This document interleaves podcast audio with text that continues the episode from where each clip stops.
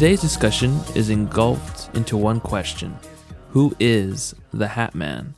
As many of you might know, I've produced a feature length documentary film about the so called Hat Man phenomena called The Hat Man Documented Cases of Pure Evil, and it is available on Amazon Prime Video and also Amazon DVD, as well as Vimeo on demand. And I spoke to various eyewitnesses on what or who it might be. Um, today's special guest is Ben Upson. Ben is a professional British actor with over 20 years' experience in performance. As a classical trained performer, Ben understands how to tell stories and give real character to his work.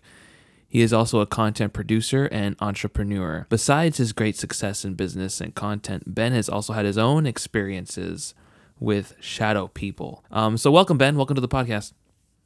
Hello, how are you? Very good. So let's just start right off. My first question is, um, how did you see the Hat Man?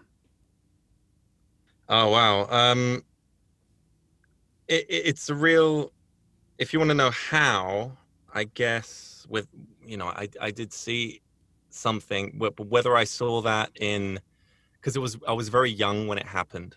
Okay, um, and like a lot of people in your movie, um, in your documentary, should I say, uh, I I wasn't sure if it was something to even take notice of in in my life until much later on. Like, because it it for me, I just thought it was a dream. You know, uh, it was a pretty much a bit of a nightmare that I had when I was very very young. Uh, and I and of course like the the bad things always stick with you. That that particular nightmare it always stuck with me, and I used to catch myself pondering it and stuff and going, what was that? Because I was like seven at the time. And, and that's just, it was a weird thing for me to see. Uh, when, when kids have, have nightmares and stuff, they usually see a movie or something like that. Anyway, so I was like seven years old and I was having weird dreams, not weird dreams like there was crazy stuff going on and it was, it, it, there was, you know, like flying unicorns or whatever. I was having dreams where I would wake up, think I was awake in my room, walk around, and then realize that I was dreaming because everything was kind of slow. And like later on, people like to call that astral projection or lucid dreaming or whatever.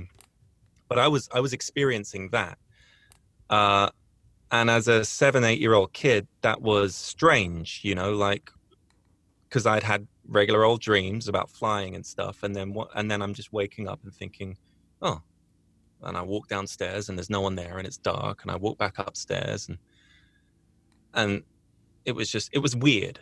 And one time I woke up and I knew I was dreaming, so I did what I I got used to this by now. I walked over to my window. I was on the first floor of a of a of, of a two two floor house and I walked over to my window, which overlooked the street.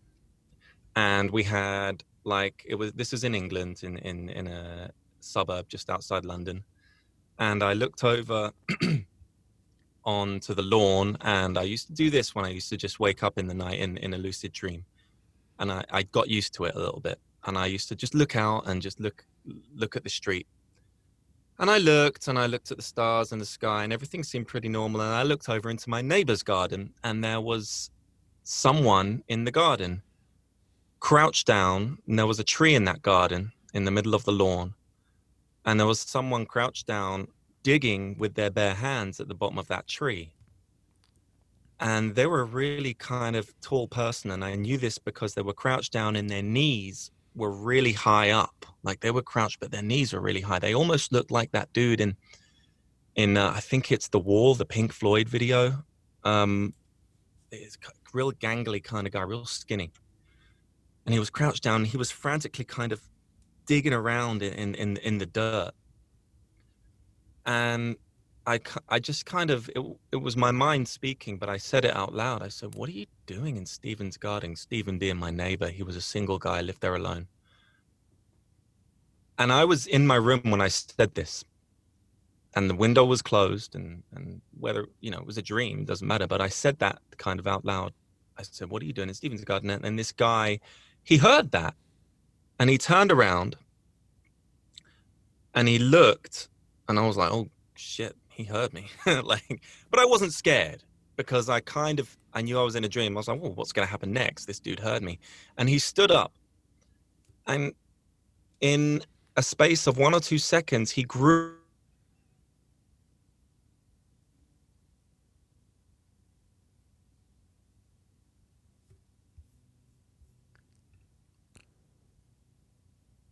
And, he, and then he walked in about two steps over to my window and stood in front of me. And that's when I saw what he was. He, he had a long black trench coat on and he had a top hat on. Um, the kind of thing that Abraham Lincoln uh, and and the, the, his whole kind of I could see kind of the silhouette of his face. It was kind of it it was very angular and and shaped down, but that top hat I could see the the curve on both sides of the top of the hat. I could see the brim. It wasn't wide like this wide brim hat that a lot of people see. It was a top hat. And he looked at me, and at that point, I was getting scared, and I was just the situation became real to me, even though I I knew I was kind of dreaming, but it became real, and I kind of took a breath in and kind of took a step back. And as I took a step back, as I became apprehensive, his eyes lit up like car headlights, and I became frozen. I was paralyzed in front of him.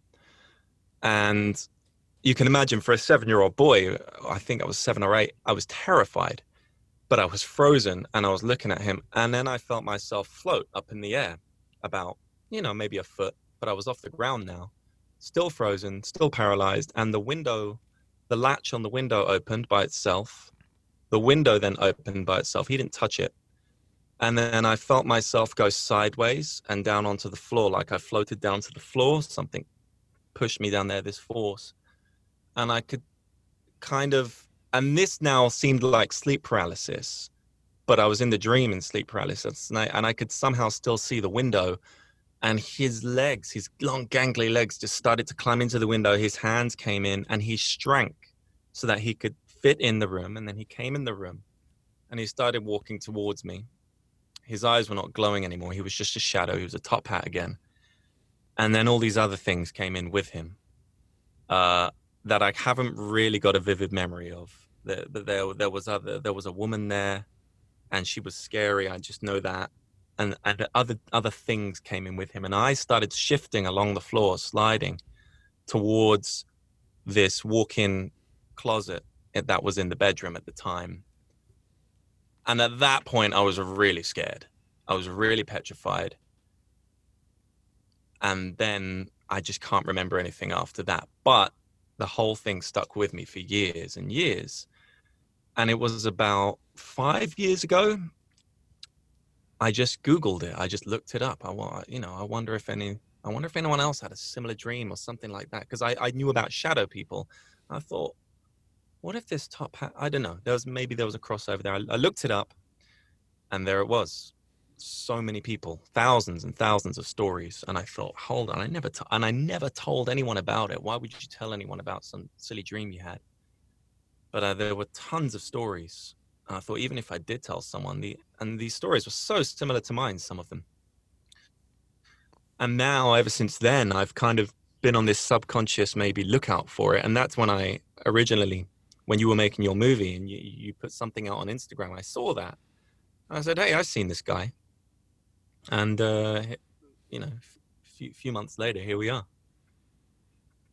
Wow, that's so um, it's so uh, creepy. Um, so it was like an uh, what do you think it was? Was either astral projection or lucid dreaming that was going on there?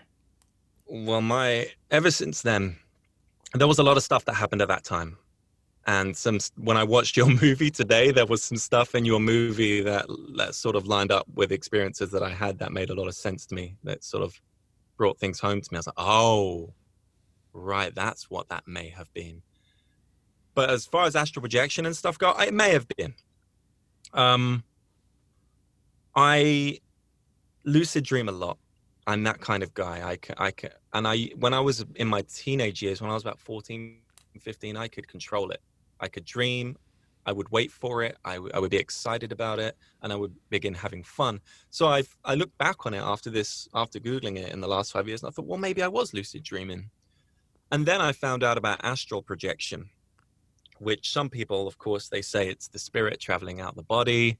Other people say no, it's you traveling into yourself and being part of a, a giant consciousness that we all share. You know, I, I don't think anyone can really pin down what astral projection is, but what you can say is a lot of people have had a lot of similar experiences that seem to be, you know, there's the details of what they describe are really accurate down to a T. So I, I, do believe in the experience of astral projection, and it definitely could have been that. One thing I will say is when I used to do it as a boy, it was identical.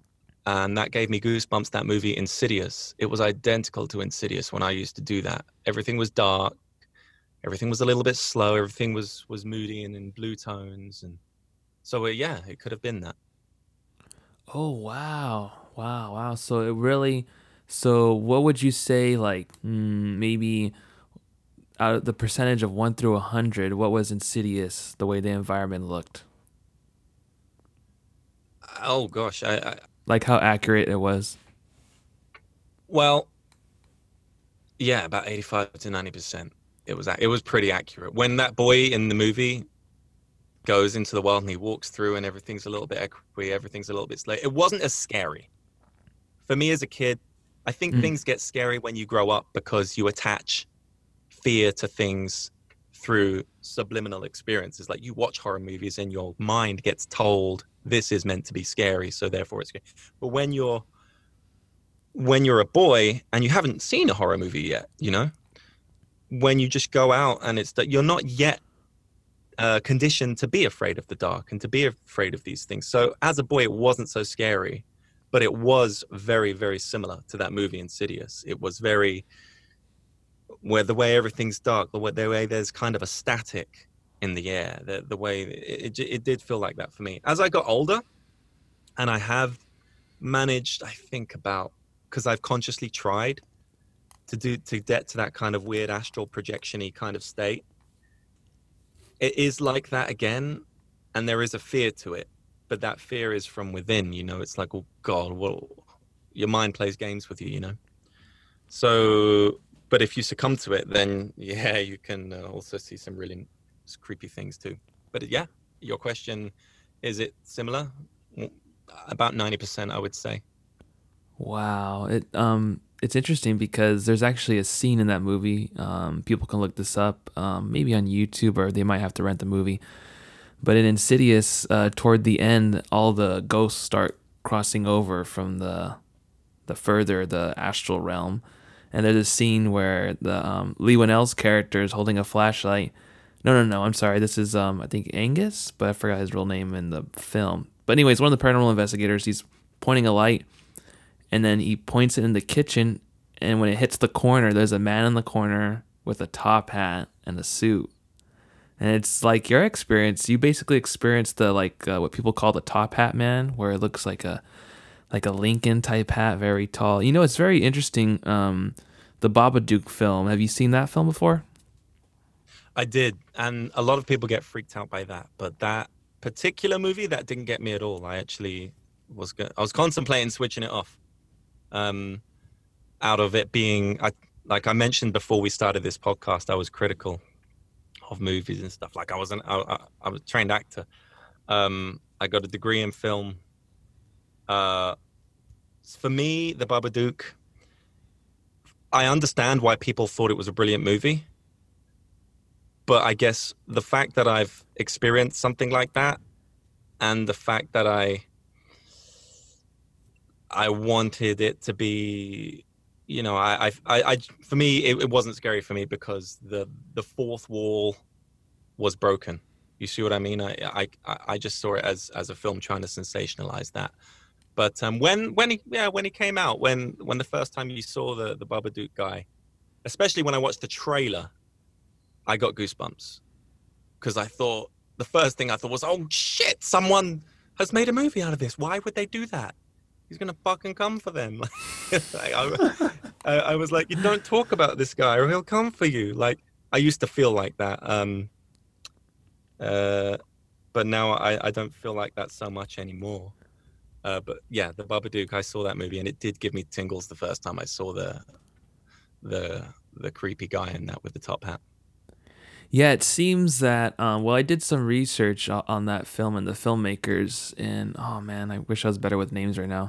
But it's um, the director basically got the idea from a friend in Australia about a certain demon that would haunt people, and I think it was called the Baba Yuga. I think over there in Australia, I might be incorrect, and that gave her the idea. She liked the sound of Baba, and I don't know a lot of people that don't know um, there's a lot of demons and uh, dark spirits in voodoo that start off with Baba. So Baba Yuga, Baba Baba, whatever.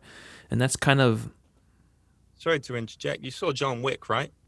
John Wick. Yes, I know what you're talking. I think I know. Go ahead, explain. They call him Baba Yaga, don't they? The Russian guys. And in folklore, the Baba Yaga is basically the boogeyman. Yes, yes, I totally forgot about that and they're like, "Oh, it's John Wick, the boogeyman." They're like, "No, he's the guy who you get to kill the boogeyman or whatever." It's, it's so yeah, um, that that sort of that makes sense. The whole Baba thing. Oh yeah, and it, it seems that um, she basically it seems that she pulled inspiration from. I don't think my personal opinion. I don't think she knew about the Hat Man phenomena. I think she might have heard a couple of stories about it, or she um, was inspired to make that film because there's so many nuances and there's so many little details that are very much parallel the Hat Man phenomena. But I'm getting real interested in um, your lucid dreaming experiences. Was this your first, I guess you would say, lucid dreaming um, scary experience where you seen the Hat Man? It was my first, and I have. You know what? I recently, in the last few months, I saw something in my house as a lucid dream that I thought could be him, but it was different. And I know I said to you, I never saw the fedora guy, but yeah, uh, we'll get back. Uh, please remind me to come come back to that. I, I wanted to answer your original question. Um, okay. Yeah, that was the first time that I that I saw him, and and what I thought would be the last. Um, and again, I still don't know if I was lucid dreaming. You know, I don't know if I was lucid dreaming, astral projecting. A lot of stuff happened around that time. Now, after I watched your movie, I noticed one thing that I, for me, I don't think a lot of people touch on this. Now, I'm not saying you didn't touch on it. I, I think when people investigate these things, you got to look at the people that see the type of people that see this type of entity, I noticed that a lot of people in the movie seem to be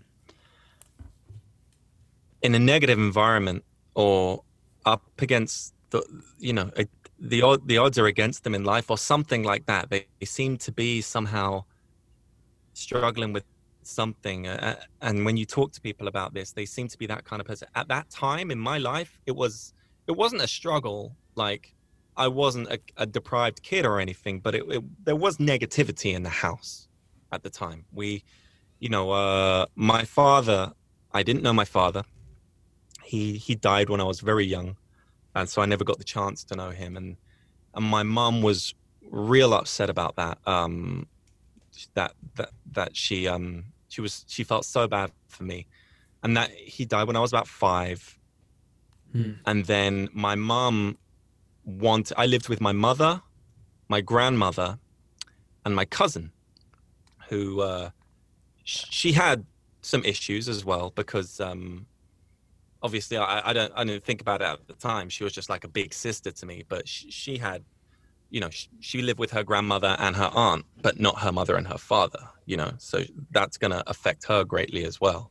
So there was negativity in the house, whether it was there in the open I don't know, but subconsciously and in our daily routines, maybe it was there. When my mother went to university because she wanted to set a good example to me and, and say, this kid's got to go to college, but he's only going to do it if I do. I've got to be a role model.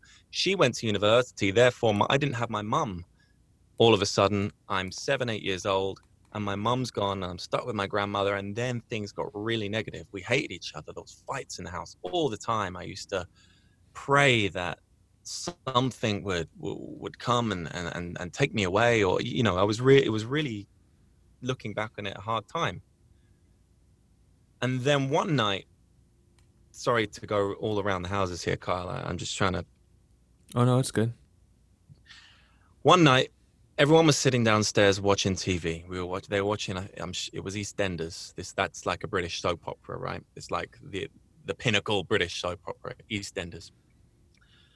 And it was the end of EastEnders. The drum thing went off. And any English people listening will know that it's going dum dum dum dum. So that's when I got up off the couch and w- went to go upstairs to go to the bathroom. As I went to go up the stairs, I looked to the top where the landing was and I saw this dude run across. So my stairs in my house was just a staircase up with a wall either side, and then you would see the landing at the top and and a corridor and and this dude just went straight across. But it was a shadow of a dude. It was a shadow of a guy. It wasn't a guy. It was I just saw a shadow run across and it was really clear. It wasn't out of focus it wasn't like when someone's standing in front of a glass door and then a car comes out and and it, it makes a shadow. It, it was pitch black perfectly in focus shadow ran across the landing. And i wasn't scared. I was just like and i looked to the, i thought it was my sister or someone. I don't know. I thought it was their shadow. And i looked to the couch and everyone's sitting on the couch. Everyone that lives in the house is right there. And i said did you? And i looked up the stairs and I said, Someone come up the stairs with me. There's someone upstairs. And they're like, There's no one upstairs. I said, There's someone upstairs. I've just seen them. And they wouldn't believe me. So I went up on my own and I looked around and there was no one there. And yada, yada, yada. That was that night. And then around a similar time, I was in bed and my bed was on the floor. It was like a, a very low down bed. I was in bed one night. And you know, when you just wake up for no reason, again, like in, in the movie, people just wake up. I wasn't having a bad dream or anything. I just woke up. And I could hear this dog in the corner of the room. We didn't have a dog, no neighbors had a dog, but there was a dog in the room. And it was growling. It was fucking mad, this dog was. It was upset, it was angry, and it was angry at me. I just felt that. I couldn't see anything, it was pitch black. But in the corner of the room was this dog, and its growl was low. And and as I just thought to myself, everything's rushing through my head. Am I in a dream? Is, no, I'm awake. And as I had the thought, is that a dog? It came real close to my face. Re- like right in front of my face. And I could feel the fucking breath off of this dog growling. And I couldn't see anything. I could just, it was in front of my face. And I just went under the covers and I stayed there. And I couldn't hear it anymore but I stayed there for a long time. That way I knew I was awake. Now, that experience, that was a scary one. And I've never figured it out. I've never understood what the hell it was. I've never heard my friends tell ghost stories about a, a dog that I always called it a black dog because it just felt like one. I don't know what that was. But it was around the time, I don't know if later on, the next story I, I would say would be the top hat guy, the one that I told you at the beginning. So it was like I saw a shadow dude on the stairs, then this black dog was in my room, and there was a couple of other things that I can't be sure of. So I won't I won't really put any credibility to them. I would wake up and I would feel someone like tap me on the shoulder, but that that could have been anything. But this dog that was freaky, and it's always stuck with me. Uh, and then I learned later on that this this top hat guy, or when people see this guy, he growls at them. And I was like, maybe because I, I I just assumed it was a dog, sounded like a dog. It was a thing growling at me like. And then when I watched your movie, I saw this kind of graph that you had on the screen, and it mentioned something called hellhounds, about like when people, that leading up to the episode, certain things happen. And I thought, well, I don't know, does that tie in? But certainly these things all happened. Later on, after I left the house, I know the guy next door, who the top hat guy was in his garden. Um, he died. I, I don't know how he died, but he died. Um, but I know, I've always felt as well that this top hat dude that I saw, he wasn't looking for me he wasn't trying to get me. He was in the neighbor's garden doing some shit with their tree, digging in the ground. And if I had have kept my mouth shut, I don't think he'd have seen me. Whoa. You, you know, everything you're saying is confirming so much of my research. Um, did you want to finish your thought before I ask you another question and go into what you uh, explained? Um. Ah, yeah. Well, I'll leave you this, with this one. I saw in your movie again that that was he with the South American guy at the end. The, he, I don't know if he was Mexican or, or what. Sorry, I've I've only ever been to the states once, so I'm not very good with with regions. But the guy at the end who said his wife says to him from the background, she's like, "Oh, you saw him on Sunday, and then you had a seizure, remember?" And he's like, "Oh yeah, apparently my wife says I saw him in the corner and I got him to take a picture, and then I had a seizure." Shortly after all this shit happened, I was getting bullied in school. I was not having a good time in my life.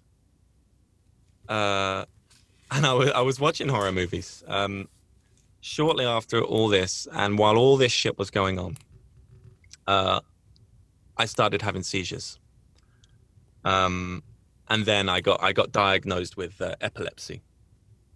Um, and I wouldn't actually mention that to you had I not seen your movie today, because the dude saw the Hat Man and then had a seizure.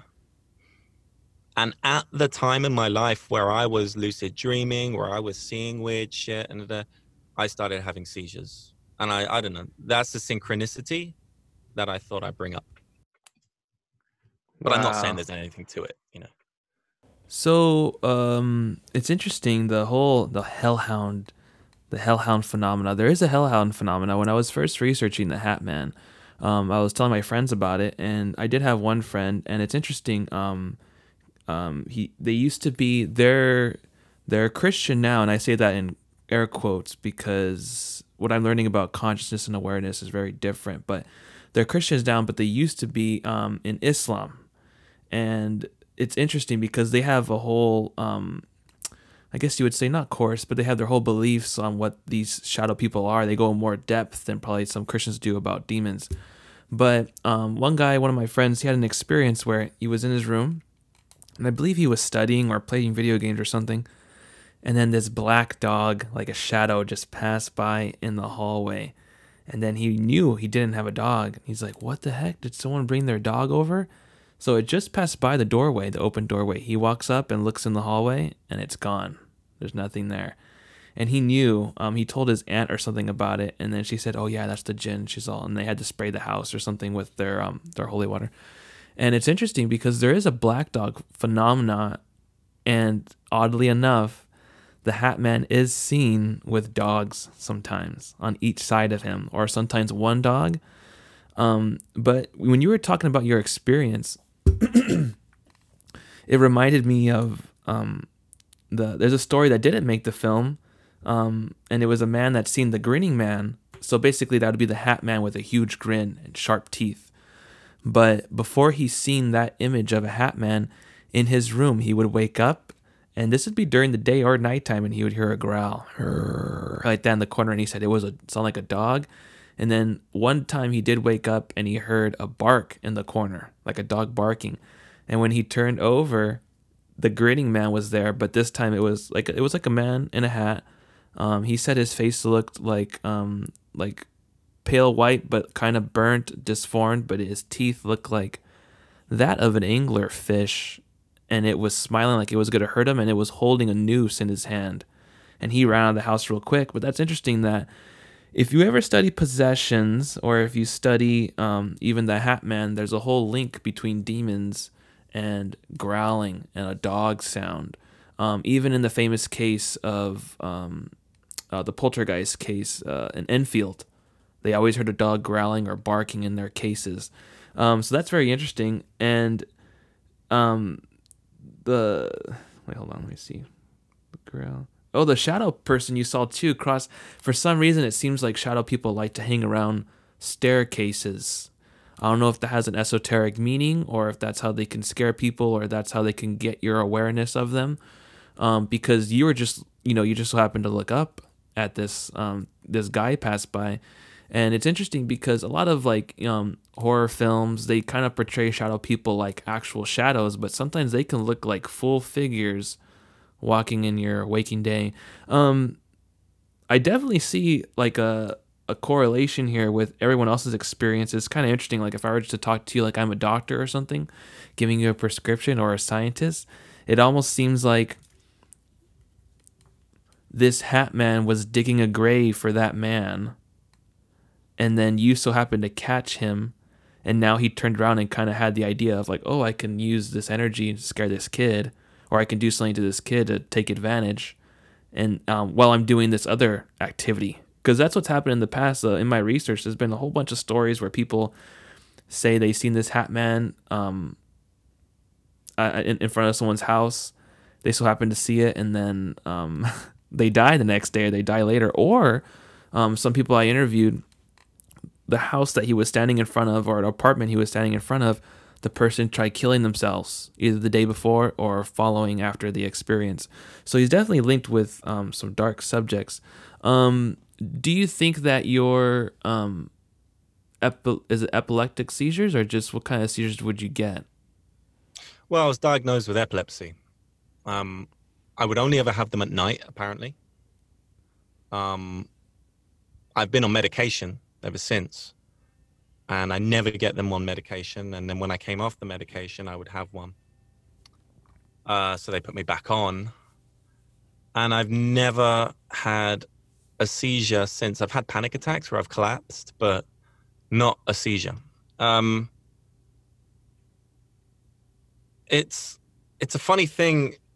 I, I, wanted to ask you if you've actually, with regard, because I'm trying to put something together in my own mind. That there's big correlations going on here between fear and negativity, and and and uh, the people that experience this sort of thing. I wanted to know because you've managed to be in contact with a lot more cases and people. I wanted to know how many of those people are actually in a middle to upper class bracket. You see what I mean? Like, like, um, how many of them are, would would you say were the working class American or British, or how many of them would be middle, and how many of them would, would, for example, come from money? because it seems to me in every case that I've seen, it always seems to be an average working class family that's somehow having a bit of a struggle, that's somehow experiencing some negativity. The neighborhood that I used to live in, it was a pleasant neighborhood, but it was government housing every day was a struggle. Not for me. I was a kid. I had good parents, good people looking after me. But the struggle was real for them. So much so they worked so hard that I didn't see it. You know? So there was probably a lot of negativity in the air. The guy next door to me, he lived alone. Um I don't know if he was a weird guy or whatever, but he certainly didn't seem to you know, have long conversations with us and friendly conversations like we did with our other neighbors. Um, so I don't know if he was going through something. There just seems, I'm just digging, you know, just trying to find something there because I feel like, again, this, this synchronicity, this uh, parallel that you managed to make in your movie to do with pop culture and the top hat and the just the hat kind of demon guy. You got the Freddy Krueger. You've got the guy from Poltergeist. You got the guy from, remember Who Framed Roger Rabbit at the end? Uh, Christopher Lloyd character. Yes. you know, like you got that. That was real scary. I wonder if, with all these, what people would like to call demons and so on, I'm not dispelling it. You know, I I I respect other people's beliefs, but in my journey throughout this, I would like to subscribe to the belief that this is somehow a phenomena or a science that we are just yet to understand. You know, if you take if you were to take a helicopter back a thousand years those guys would think you were a god. You know? If you were to show some of our technology now to some people that a f- three, four thousand years prior to us, they would think it was witchcraft. It's a science. Now, that doesn't mean that, let's say, we did have the ability to travel back, we wouldn't be malevolent with it and, and fuck with some people's heads. Where I've got a Pakistani friend in the UK. He's one of my best friends. And obviously, being Pakistani, he's Muslim. And I learned about the jinns through them. And he told me about them and, you know, perhaps how you're not meant to talk about them so much, otherwise they'll come X, Y, Z. And but one thing stuck out with me. They said they like trees and water, and every every family has got their own folklore about different things. They've got their own beliefs that you know, pe- people, even with religion, people take it in in different in different ways.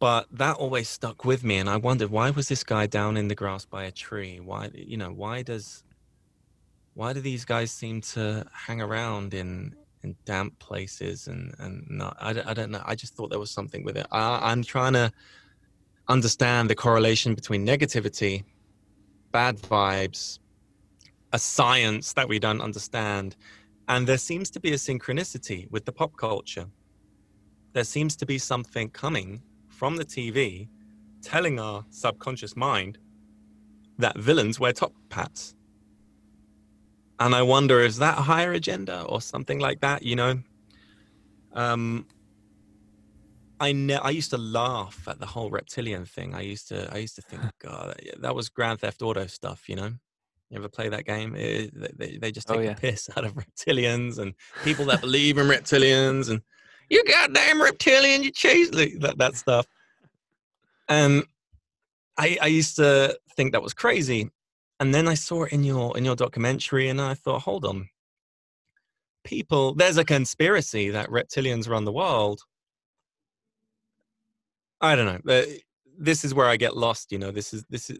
I just find when I watched your movie today, I found so many synchronicities with things that I've been somehow researching and looking at, and I, I think there's a form of there's a science to it. There's a I, it, I it could be, it is a natural phenomena. I, I feel, and just because I bring in the word science, it doesn't make it any less spiritual.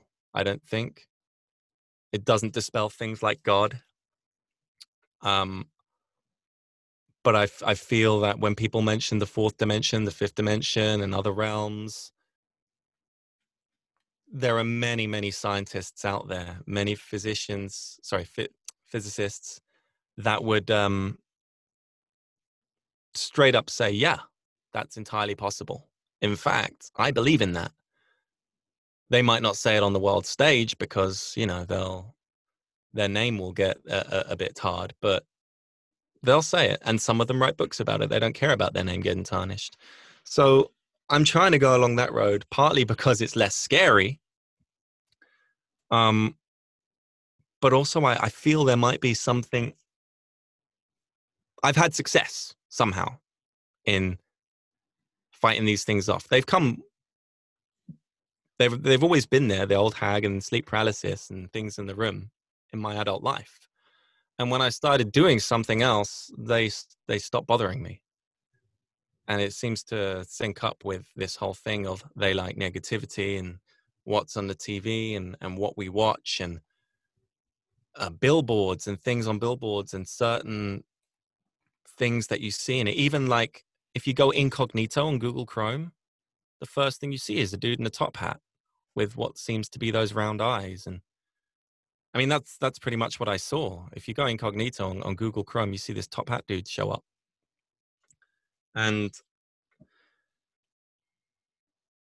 to remain hidden, to look like that, I, I don't know. Is, is there any sense to, to what I'm saying? I know I'm going on a bit here.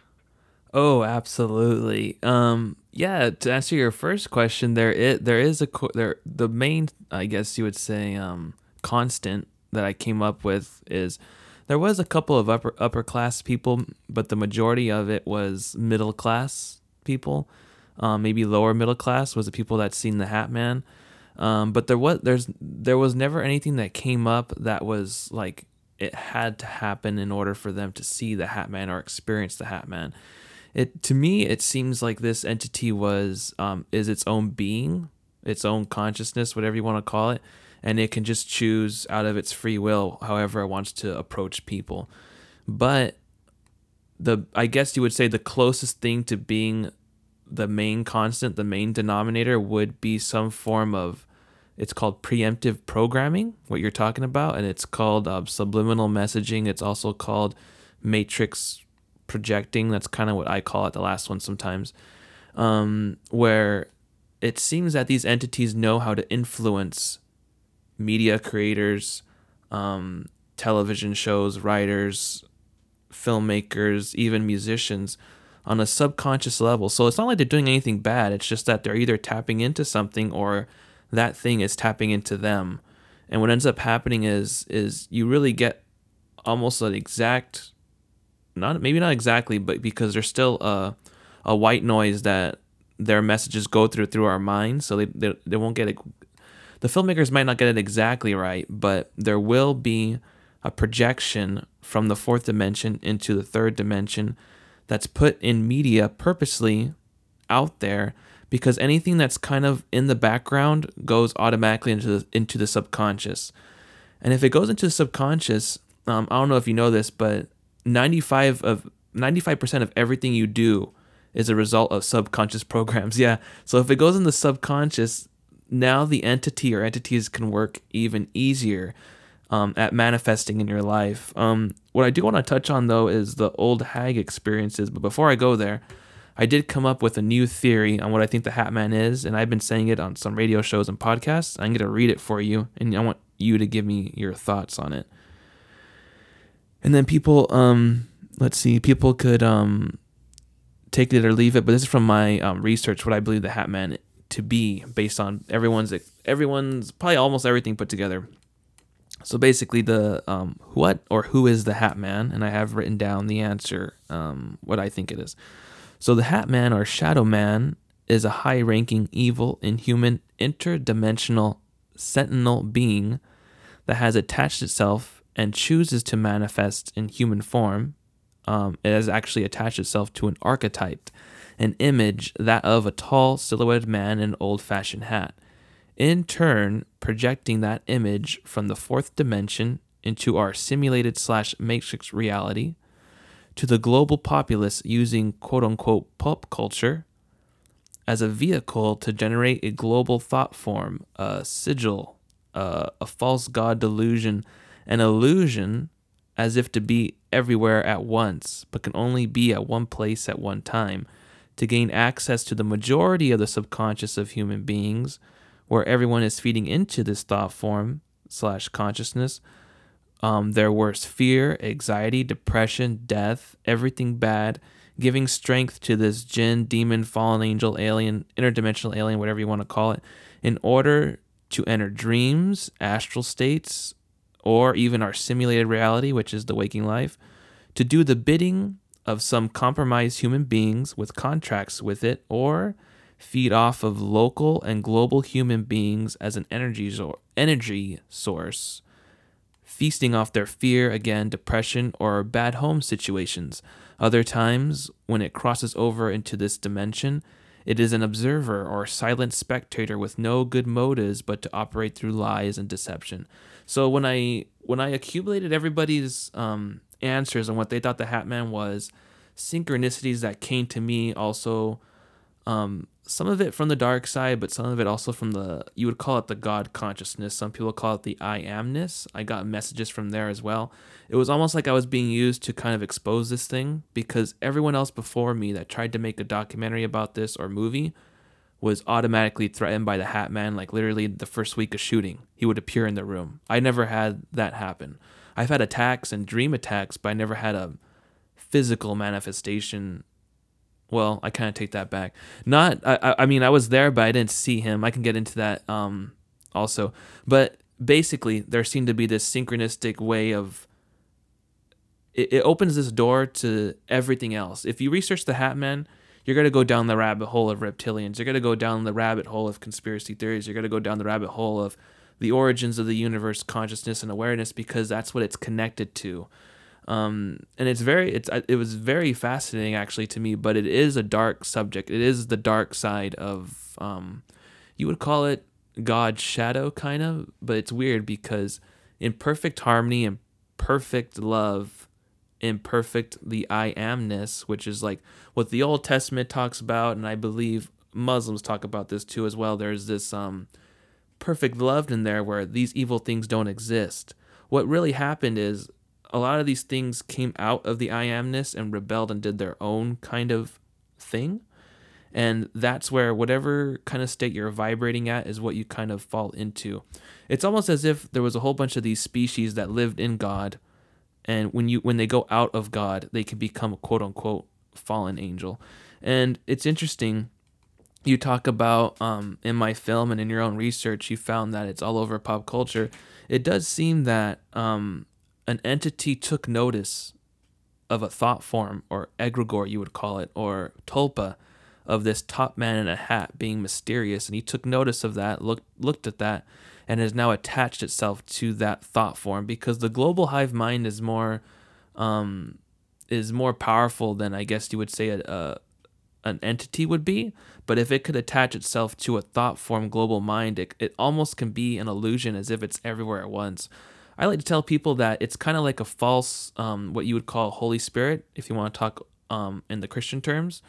There is like a spirit of God out there, and it almost as if this dark side is mimicking that. Because a lot of people say that when they see the Hat Man, they go, oh my god it's the devil. And they start saying i know it i can feel it in my bones. Not everybody but um, a lot of people say that. And i think it's because it seems that there's a dark side and a reverse a reversal of the light side. And if there is something called the father son holy spirit but if you take away all the spiritual connotations to it if it's just the godhead it seems that this dark consciousness is mimicking that. Where if you do research um alien stuff, there seems to be this Lucifer character in alien archaeology, or there seems to, or just human history, Lucifer type character. And then there's also this spiritual kind of element that comes into it where I think the Hat Man is kind of like this false Holy Spirit thing. And then on the other side of that, you have the Antichrist, which would be the opposite of the Christ. And that is where it gets kind of interesting. But um, what are your thoughts on the Hat Man being a projection of into the subconscious. What do you what are your thoughts on that? I, I was you can tell by now I, I talk a lot. I was I was very much resisting breaking your um breaking your conversation there, but everything you every time I, I, I sort of went to go, oh yeah, you you came up with something that again uh correlates and, and, and synchronizes with, with stuff I've been coming across lately. I, I'm not sure at the moment in my life right now. I am not entirely sure what I subscribe to as a belief system of what life is, of what a higher power is. The one thing I can say is I do believe there is a higher power. Uh, it, people call it God. You know, um, I don't think it's a split thing. I don't think it's many gods.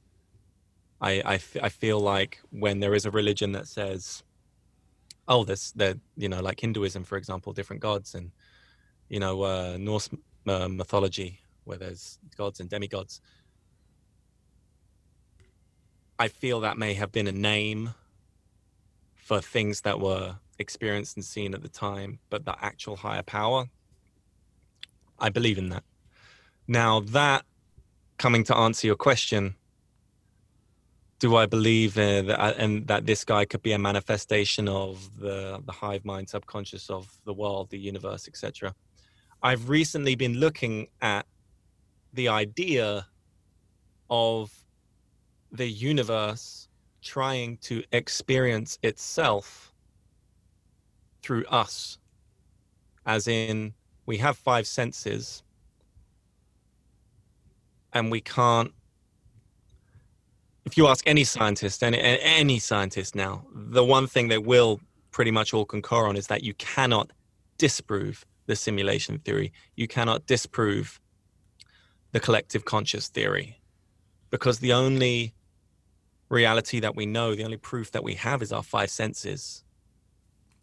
You know, is is our brain saying, yeah, that that feels like that, that looks like that, that smells like that, this, and we put them all together and we we play it like a musical instrument so intricately and well that we take it for granted and we don't see it anymore. We just experience it, if you know what I mean. So, mm-hmm. if that is true, if if if the universe is just trying to experience itself through being a tree, through being a bug, through being a human being, then that means that subconscious is real. I Shakespeare, I think, therefore I am, right? If you have a dream and there is a character in that dream and there's a guy in that dream and there's a you get on the bus, there's a bus driver and he says something to you. Is if this theory is real, then surely that bus driver is real. He's in a little universe somewhere. Then surely, yeah. This things can if we can dream of something if we can bring something up and we're all one conscious then the more people that think of this thing the more stronger it will get and the heavier it will get and the more depth of character the more 3d it will get. Um however i I also feel like you know I, I, told you who I was trying to get in touch with in, in LA, and, and, and you know what what what, what they're doing with um, UFOs and, and, and, UAPs and, and, and all that phenomena. And I'm also looking at that. I'm I have a very open mind these days. You know, uh, David Wilcock, David Icke, things like that. I you know I take it all with a pinch of salt, but I try to keep an open mind I'm not about to go out there and say, oh, you know, where the where the world is run by reptilians and they're trying to make us be fearful and da da da da. Uh, I'm not going to go out and, and, do that because one, I, I, it's not my 100% belief. I look up, I think the sky is blue. If I believed that theory as, mu- as much as I believe the sky was blue, yeah, I, you can bet your ass I'd be running out and saying it. But you know, I just keep an open mind because I, I also have an open mind about Jesus. I have a very open mind about Islam as well. I've lived in, in the Middle East for, for more than 10 years now. Um, and another synchronicity there, I've never, ever had a bad experience out here. You know, in the morning, 5 a.m., you can hear morning prayers going off from the mosque. It's a very, you know, for people that are not from the Middle East, they're Western people, and they live right opposite a mosque. I can imagine it's it's it's not exactly pleasing to the ear, but it's quite a cathartic sound. It's quite a soothing sound. It's quite it's quite um, comforting. And there is something in Islam that says at Ramadan, says this in the Quran. To it, I'm not citing the Quran here, but it does um, somehow along these lines say that the jinns are locked up or put away or something like that in Ramadan. And I, I just feel like I just feel so much less spiritually threatened out here than, than I did back in the UK. You know, because uh, I feel people's faith is very obviously very very strong out here. It's unquestionable, you know. Um, the amount of people that go to the mosque here compared to the amount per square mile that go to church in the UK is just, you know, it, it's such a huge contrast. Not a lot of people go to church anymore in the UK.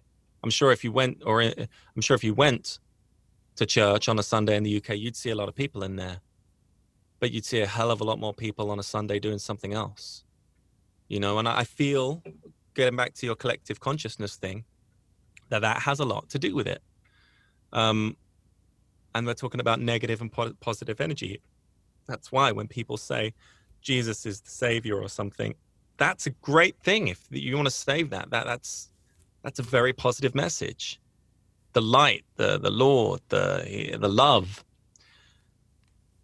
And if there's one thing that somehow saved me from from having these experiences I can't remember where I saw it or where I heard it, but it was to use love as a weapon. Uh, and that's that that's kind of a double-edged sword. Not really as so much of a weapon, but as something that counters these experiences. So I tried it with the old hag, and it worked, and I felt stronger. Uh, my first thing was to fight and just to say, you know, get away from me. I'm not scared and lose fear. And that, that worked to a degree because obviously, if these things are hungry, if they are, um, if they're, uh, they seem to be feeding somehow off of a negative energy, it's always a negative energy. And it seems to always happen when people are in a negative place. Um, then if you haven't got that negative energy, if you have if you don't have that fear one thing i noticed about your movie was no one not one person seemed to attack the top hat man i mean i don't blame them everyone's got their own character i'd like to think that if he was in my house standing over my baby i would i would rugby tackle that guy however that's a bold statement considering who this guy is meant to be would you do it if you caught in the moment? I know that when I was stood in front of him when I was seven years old, I, you know, I, I was super scared that I couldn't move. But right now, I just feel like, I feel like if you come to me, I'm I'm gonna I'm gonna take you out. I I, I don't care because another thing about this whole divine consciousness thing is that apparently we are a divine power. We are we have unlimited power. We we are so powerful at who who we really are. And I feel like why don't we just tap into that? You know, this whole it, it's belief. And this brings me to the last time I feel like I may have seen this guy. I was doing a whole spell of astral projecting, like a, a time where I was doing it recently. Um, and it always crosses over with my lucid dreaming. I, I would lucid dream, I would astral project, and I could, I, I could never really figure out which one was which. When, I, when I'm astral projecting, I always try to look back at the bed to see if I can see my body there. And like one out of 10 times I do. Like, oh, yeah, that one time. So that's why I feel I've only astral projected about three to five times in my entire life. Um, because I've only seen my, my, my body like three to five times out of the hundreds of times I've I've done something like that. But I, I woke up one time in my house where I am living now, and I went downstairs and the lights were on, and I must have been having an afternoon nap or something. And I went downstairs and I went to the, the dining table, and that and that's the first time I've ever felt this. And I felt this before I watched your movie. But you know that horrible dark energy that they all talk about in the movie, that absolute terror of your soul? that came up. and it was all, it almost had like a deep, deep, deep, deep, deep bass sound with it, you know, like a. I was like, whoa, what is that? And I stopped being able to move. It was like I was in a swamp that was hidden. It was like, whoa. And I was stuck at the edge of the table and I looked, and it was the dude that everyone describes. And I was like, oh my God, that's him. But at the same time, I've been conditioning my mind for so long to fucking kill this guy. Because I don't know, my subconscious mind just wants to do that. And I, I managed to grab him. And just before I go any further, what I managed to grab was, uh, yeah, fedora, but it was more like a, like a guy in a spy jacket like um you know that movie Watchmen, the character Rorschach, I think it is. He's in that kind of you know that private eye kind of jacket. Oh yeah, yeah. He's, he's got the the fedora on, and his head was green, very spherical, almost like a balloon. Uh, but the eyes were um, the eyes were yellow, right? but it was almost like this it's almost like his head was a like a like a kid's school project like paper mache you know like he'd made it but the eyes were yellow and and I grabbed him and he floated he didn't walk he he kind of like he levitated back to the wall and he managed to get halfway through the wall and I held on to the fucker and I said, "You," and I was, I was just getting at him. I was so angry at him. I was like, "Yeah," and he just wanted to get away, and he got away, and then I woke up. Um, and that I feel was a lucid dream. I don't feel that was an astral projection. I don't, but then I've been on an astral projection site on Facebook, like a big community, and they're all saying, no, no, astral projection and lucid dreaming are the same thing, bro. You just got to understand fourth dimensions and stuff a little bit better. Oh, okay, I've got an open mind. But then I watched your movie, and then it made me double guess. Or I feel a lot of the stuff that people have to do with the top hat guy is in retrospect. They have an experience, it affects them to the point that maybe they don't talk about it, but it sticks with them. And then curiosity gets the better of them, and then they find out stuff. And then in retrospect, they manage to make a conclusion. And that's what's happening to me now. Oh, wow. Sorry if I keep saying "oh wow" people, but it's just really amazing that it's just like it lines up with so much of my research as well. It's it's like um in a strange way it's almost like a it's almost like, you know, when people have an experience, let's say like they're trying to sell drugs or something, they end up in jail, and then they always say that was the experience that helped me turn around. It seems like sometimes with the Hat Man, not with everybody, it's probably a soul choice. It's um you have a horrible experience with these entities and then you make the sole choice of how you're going to grow from it and what you learn from it and that's how that's what it sounds like their path that you're on now to true enlightenment because not that you needed it but if you didn't have this experience you probably wouldn't question a lot of things. What do you think about that? Is that true for you? Yeah I, I mean coming up to where i am today sitting in the chair talking with you I mean, if I, if someone told me five years ago you'd be on a podcast talking about uh, Twilight Zone type stuff, I'd think, well, that's cool. Are we are we writing a movie? And then they said, no, you're talking about Twilight Zone stuff that people are starting to believe in. I thought, oh fuck, I know I'm not a crazy, and I'm not a crazy guy. I mean, at university, people used to call me Crazy Ben, but that's for a different reason. Mm. I, I'm not. you know, I I walk the line you got David you got David Icke out there right now trying to blow a whistle on on on what they call the deep state. Oh yeah.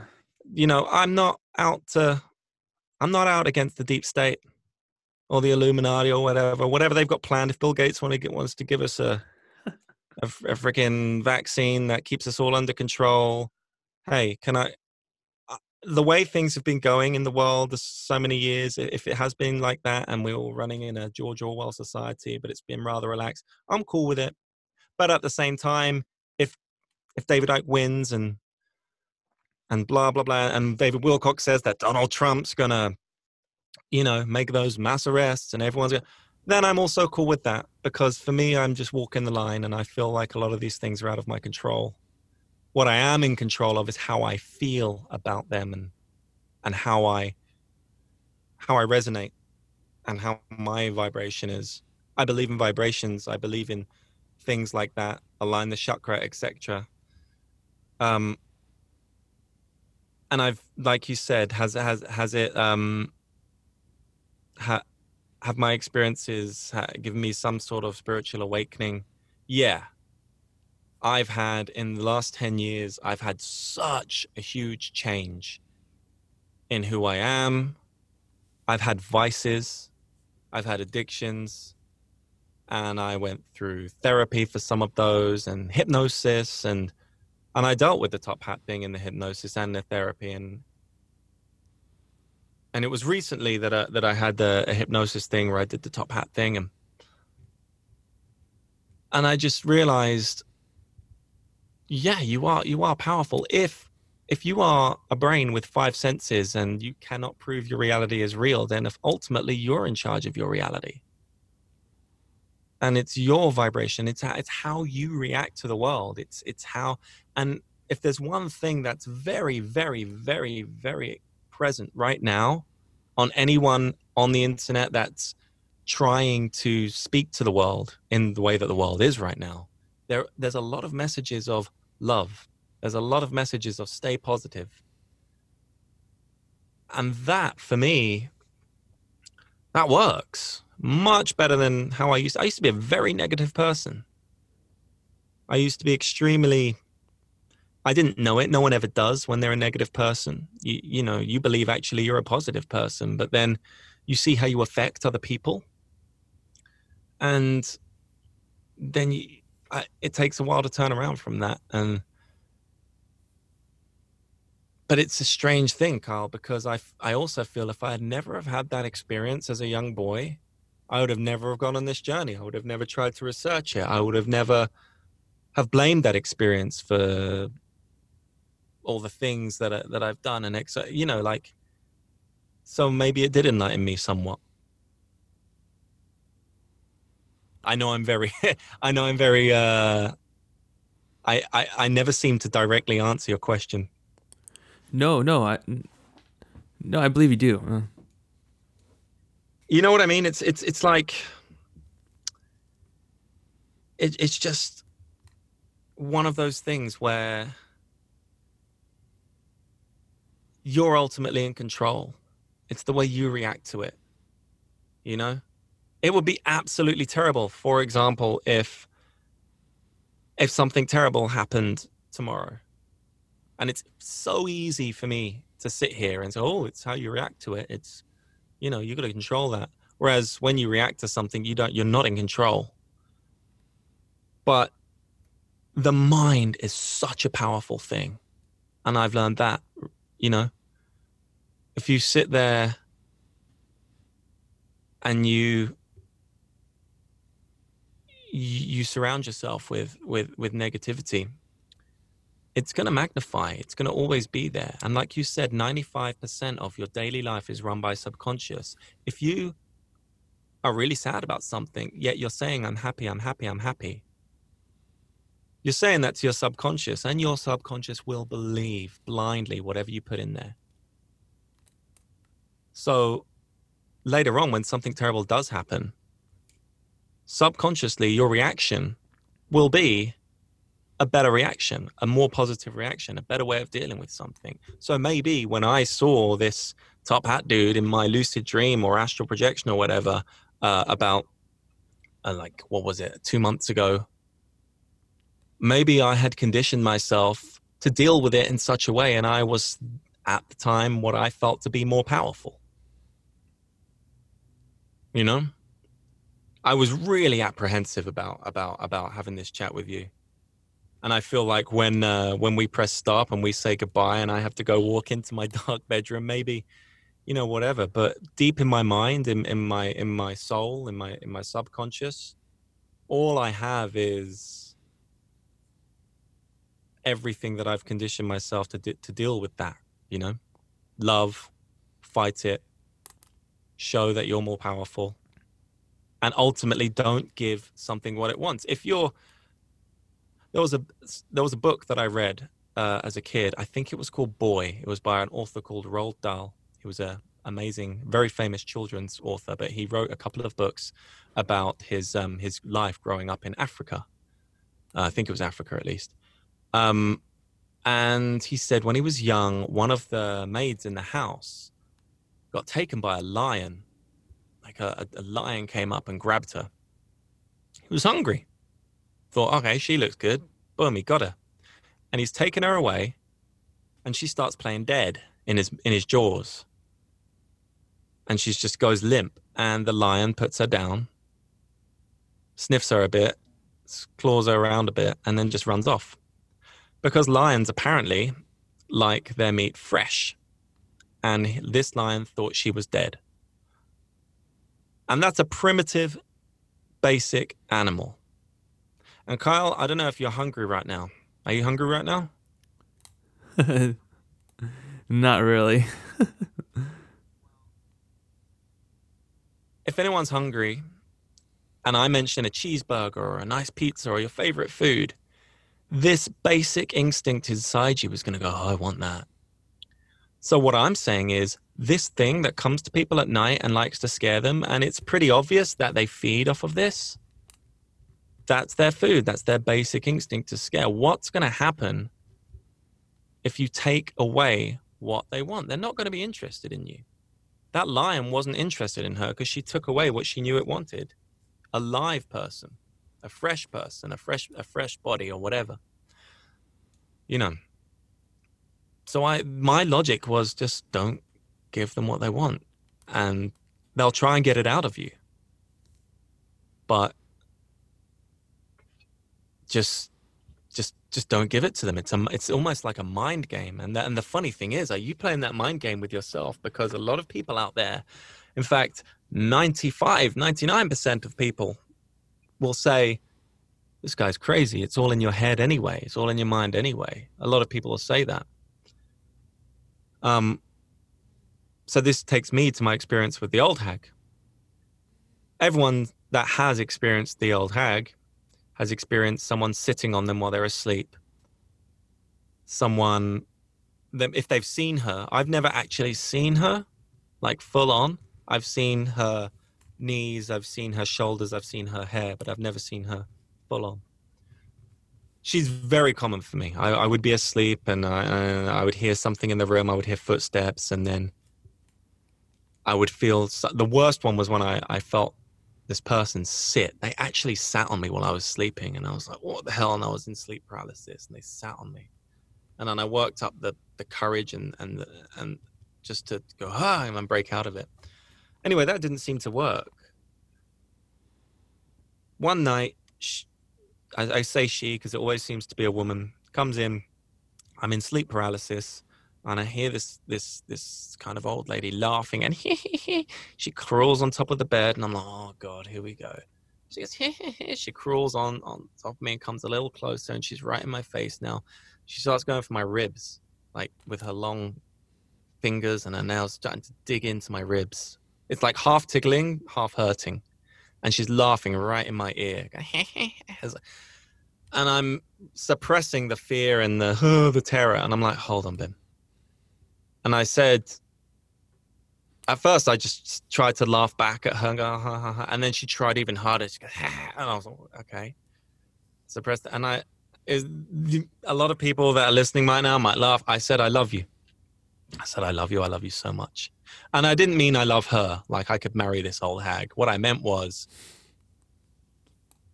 in the world of matter and science and blah blah blah the whole universe if we're a connected universe if we're a connected hive mind all this theory of the universe being one thing then if there's a planet galaxies and galaxies away light light years away and there's a tree on that planet one thing that we will say is everything in the whole universe is made of matter right if I'm made of matter and that tree is made of matter, then surely me and that tree are the same. They're one, they're one and the same.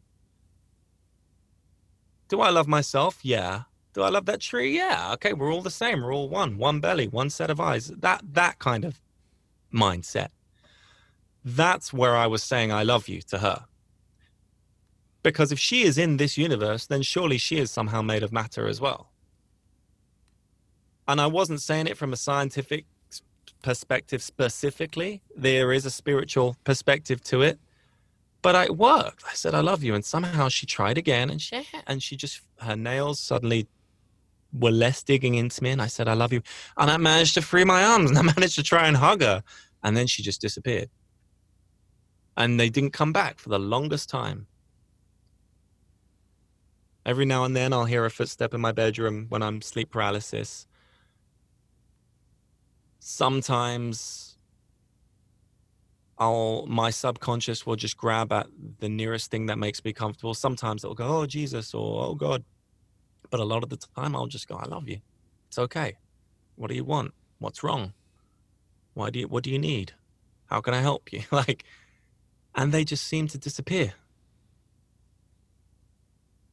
And it's a funny thing because that's also what happens in your waking life, if you say you love yourself, all your demons disappear. It's um dude, I can't remember what the question was. I'm really a long talker, and you're very polite for not, for not uh, interjecting sooner. But you, does again, I'll ask you: Does is what I'm saying uh, adding up?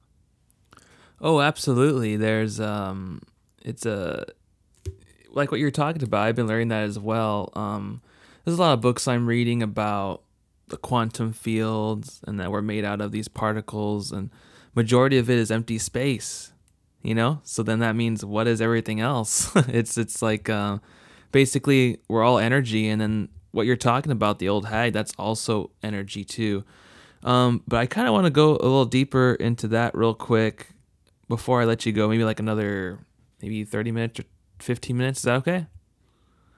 All right, cool. So the old hag, how many times have you seen her? Because even when you're just talking about her, it like on my end, like your voice shorted out a little bit, and then there was other weird things that happened. And I know for not a fact, I don't want to say a fact, but I know from my research, the old hag seems to be also like the Hat Man. But it's interesting because you said you grew up in the UK, correct? And it's interesting. Oh, okay. Um, it's interesting because when I researched the old hag a long time ago, and I even have a book. Where is it? Well, I can't see it from where I'm at, but it's a book basically on sleep paralysis, but specifically the old hag, and it's typically a a UK kind of ex, um, experience. Uh, it's experienced all over the world, but it's kind of conjugated and focused on the UK as where it started. They called it, um, "Oh, you had you been hagged," and that's where nightmare came from. As you probably know, nightmare means literally night hag or night demon, and then also um, even in Harry Potter, Hagrid. That's based off of real phenomena. You know, they used to say that, "Oh, you've been Hagrid" or "You've been hagged." Um, so how have you um how many times have you experienced this old hag? Um I never used to count and I feel like if I did I would have lost count by now. Whoa. You know like uh it but it was always different. It was always sometimes it was a footstep. For the longest time around between the age of 14 to 17, maybe 18, definitely I would just be paralyzed in bed and I would feel someone sit on me. And they would sit there. And I never thought it was a hag or a woman. And then I and then one time I saw some hair like wave like scraggly hair. You know, like like this person has never brushed their hair, like they're a bag lady or something, like a homeless lady. Uh and then I, I I saw like someone shuffle in one night, like a shadow go past, but it was crooked over, and and again like, because when you're, I don't, anyone that's been paralyzed, sleep paralysis, you can't even move your eyeballs, you know. So if you're if you ever see a person asleep with their eyes open, and they're, they're sort of, they're looking, that can ha- when you have sleep paralysis and your eyes are sort of half open you can't look left or right. You might be able to see the window and you try to look left, but you can't. You just see the corner of the window. I had sleep paralysis once. I was on the couch and my mum walked past me. And an, a, a, way that I break out of sleep paralysis, the easiest way to break out of it is to start snoring, is to start like that. And somehow the noise of you snoring wakes you up. So that, that's one thing you somehow can control. You just start breathing really heavy um, a lot of people say they can't breathe during sleep paralysis, though I think that's a subconscious thing. That's just fear. I, have learned that every time you wake up out of sleep paralysis, you, you ne- you're never out of breath, or I'm I'm certainly not out of breath. Therefore, the not breathing thing seems to be an illusion, and I, I deal with it much better now. But her, going back to her, the old hag, I just she became so common to me that I started fighting her a long time ago like I started saying fuck you, like whatever, like just just what I'm not scared you again, that sort of thing a long time ago. Because the more you see the monster in the horror movie, the less scared of the horror movie you are. You know what I mean? Like it was just but it was times when I would be telling ghost stories with my friends or whatever, and they would that she would come back a little stronger, you know. Um, after having that message from you, hey, I want to be on the podcast, going to talk about some shit. The the other night when I was in bed, my my daughter's been waking up a lot recently. Like she she she has restless nights, so my wife goes into her room and and and you know just beds in with her. So I'm in the room on my own, and yeah, the sheets.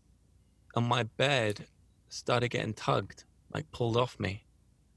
Like in like and I, and I couldn't be sure whether I was in a a like a an astral state, like a lucid state, or actually awake. But the sheets were getting pulled off me, and it felt real. And it, when something like that happens to me, well, it only happened to me once the other night, but it, it didn't. It, the, my first reaction was not fear; it was inconvenience. It was like these fucking things, taking the fucking sheets again. Give my sheets back. And then I had the thought, who's doing that? And as I had that thought, she came. I thought, God. And then you kind of go into like a kneaded clod. I became paralyzed again. I was, oh shit. That's the fear. And she's right by the side of the bed. And I, I saw the kind of silhouette of her walking. She seems to be wearing like a potato sack as a coat or something, like some old raggedy clothes. Like I said, you never see the full figure. Maybe some people do.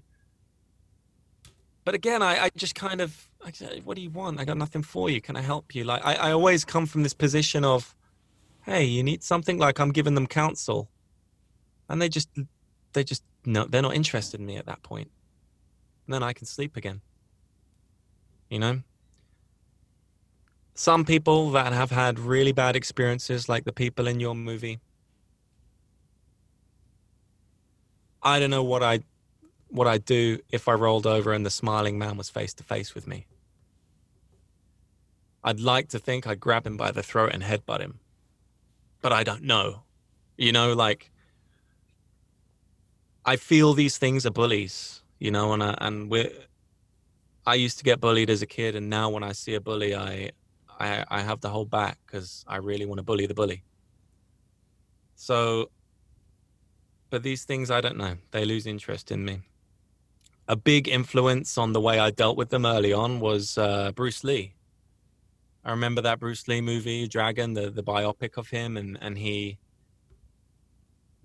he defeated his demon in the end, and he you know he just believed in himself, and he just de- defeated this guy, and he was worried that he passed his demons on to his children, and I thought, yeah, dude, you've got to somehow do that. You've got to go on that journey. Um, but yeah, how many times have I seen her? Countless times to the point that when I see her and when she's there, I'm not threatened. I don't feel threatened. It's there, it's very much there, but like scale of one to a hundred, it's like two to five percent. I feel like I, I can't deal with it.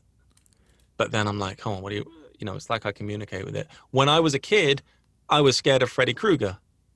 And the way I got around that was I made him my imaginary friend. And when other shit used to come and freak me out, I used to say, "Yeah, get him, Freddy."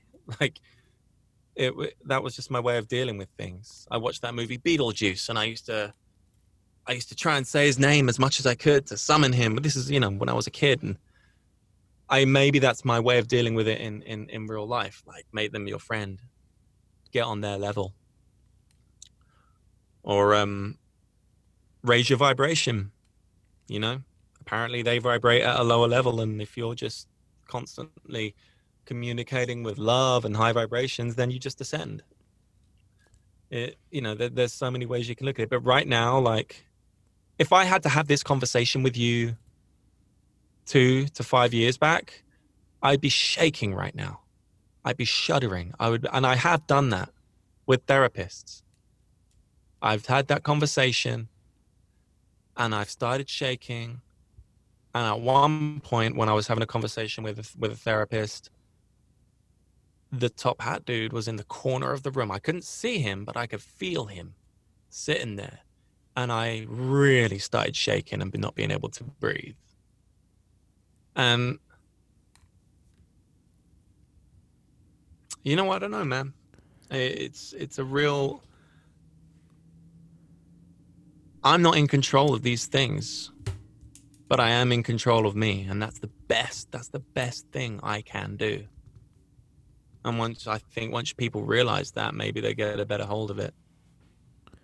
Absolutely. You know, I could relate to the whole um, Hatman being in the therapist thing. That's really interesting. And that's happened to people too, where they just sense him or sometimes in their mind's eye they can see him there even though they can't see him physically there and it, that's almost like a threat like it's like oh you're talking about me to someone else well i know about it now that's exactly what he's trying to throw at you but i do relate to that because as i was making the film trying to complete it trying to edit it um I mean, I've done short films in the past. I mean, I can get it done fairly quickly and efficiently, but there was a lot of things pushing me back from finishing it. I was having troubles at work. Um, different traumas were happening that happened throughout making the film. And I got to a point where I was starting to get upset and then entertaining these dark, dark thoughts, right? And then I'm like, where are these thoughts coming from? And I was getting all this depression and stuff. And then I started telling my mom about it. And I I, I had a therapist too, and um, I would tell her about it. And there was a lot of good transformation that took place. But in this occurrence, um, there was things happening in my life where I was really upset with people, and I felt like, um, in in hindsight, this Hat Man was nearby or something because there was an incident where I was just like, oh, I was just mad, and then I was going down a spiral of just anxiety and depression and anger to the point where um, I was getting these messages in my head like, well, just join our side and we'll take them out for you real quick. We'll kill them and then I'm just like, oh, that sounds nice. but you know, on it being honest, you know, as a human being, and I had the, a lot of these thoughts like, oh, well, that person did that to you. Well, just cross over to our side and we'll take them out. Promise you, we'll take them out. And I've studied the dark side enough where I was really entertained by that because I know they would. Um, I don't know if you've heard other interviews, but I talked to people who are like ex occultists, ex warlocks, and they had deals with this Hat Man. They had um, you would call them deals, but it's like they meet with you in the room, just like as if they were to meet with you physically, or even in astral projection, or even lucid dreaming, and you make a contract with these entities. So there was a lot of those thoughts, and then there was one time where I'm like, I can't take it. I don't know what to do, and I was telling my mom, and then she's kind of psychic, kind of medium. She's kind of um, prophetic as well, and she's all like, everything you're saying, Shaw, I can just sense. She's all the Hat Man's like listening, and he's like in the room right now and like he's the one giving you these thoughts and then I stopped and I'm like it just clicked. Like I had a little bit of like um clarity like that is what's happening and I can feel it kind of like on the other side going damn it like I almost had him to cross over because the minute that you cross over to the dark side and you make these things um not like what not making your friend not make them your friend like what you say like dealing with it i'm talking about where you have like a blood covenant with these things and you and you're sending them out to people and you're killing people with witchcraft. The minute you do that, um, it's it's gonna turn on you, and now they have full reign on you, and they could take you anytime they want. You're basically theirs for the taking, unless the great God consciousness um, says so. But if you're making that conscious choice to go to that side, it's it's basically a trap. It's like it, it it's a trap. Um, but I could relate to that where it seems that you don't have to always see the Hat Man the so-called Hat Man. It's you could sense him, and he, he sends a lot of thoughts too. Like for example, um, when I first researched this Hat Man phenomena, I mean, I kid you not, I'd be up all night, or if I woke up in the middle of the night, three in the morning, I'd be excited, like, oh, okay, I'm bored. I'll just look up my research that I've been doing. And I'd research the Hat Man phenomena like three in the morning, two in the morning. I'd write down some theories I had. I would interview people. I would read people's stories constantly. I, I got the books, shadow people books, different things like that and um, I wasn't afraid of it at all. And so that's what led me into this um, journey of making the documentary. And all I got the whole time was people saying, "You're not scared of this? You're not scared of this?" And I was like, "No, it's actually very interesting." And then it's very interesting now after I completed the film, no fear whatsoever, research nothing whatsoever. I'll I'll be I'll be about to go to sleep, and then I'll get the thought of like what if he appears in my closet? What if i wake up and he's looming right over me? What if he's in the corner? And then being an observer of my thoughts and everything i'm like where are these thoughts coming from? And it seems that sometimes it could be um because i do suffer from anxiety and depression too. It seems like it could be the disorder just speaking but sometimes it could be literally a dark entity on the other side implanting those thoughts because then it could operate on those thoughts. It's almost like wherever you don't give your attention, it can't operate on that. So if if I'm not giving it attention, like what I said, subconsciously, that's why they put it in the subconscious because if you're not giving them attention, they can't really operate. And I've noticed that where um, I was um, Have you heard of gang stalking before? Yeah. I don't know if I should tell you.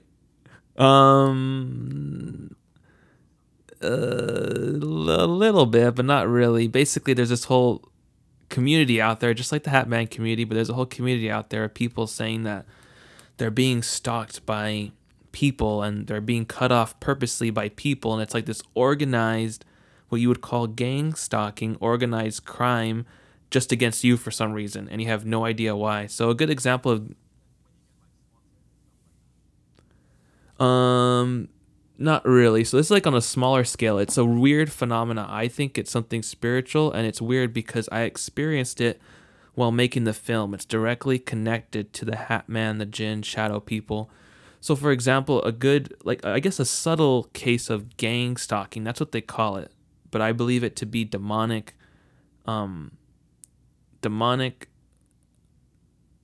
oh my gosh, I'm losing my train of thought. And usually when I lose my train of thought, that means something's trying to intervene, usually.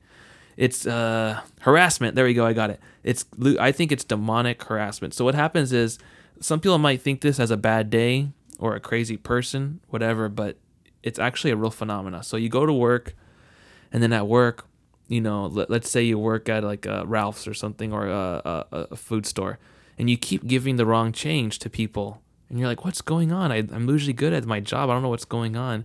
So as you so as you clock out and you're leaving, um, you know, some the manager says, "Oh, you forgot to clean that um, water that was spilled on aisle four or whatever," and you go, "Oh my gosh, I would never forget to do that," and he's and then he gives you a hard time about it, and you're, "Oh man, I just have a lot of bad luck today." And then when you walk out in the parking lot, some car just cuts right in front of you real quick, and then the license plate has a number on it, three three three or something, and you so happen to notice that, and you're like, "Man, where'd that guy come from?" Blah blah blah. So you get in your car and you turn on your phone and it's 3:33 in the afternoon and you're like, "Oh my gosh, that's weird. That guy's license plate had 333."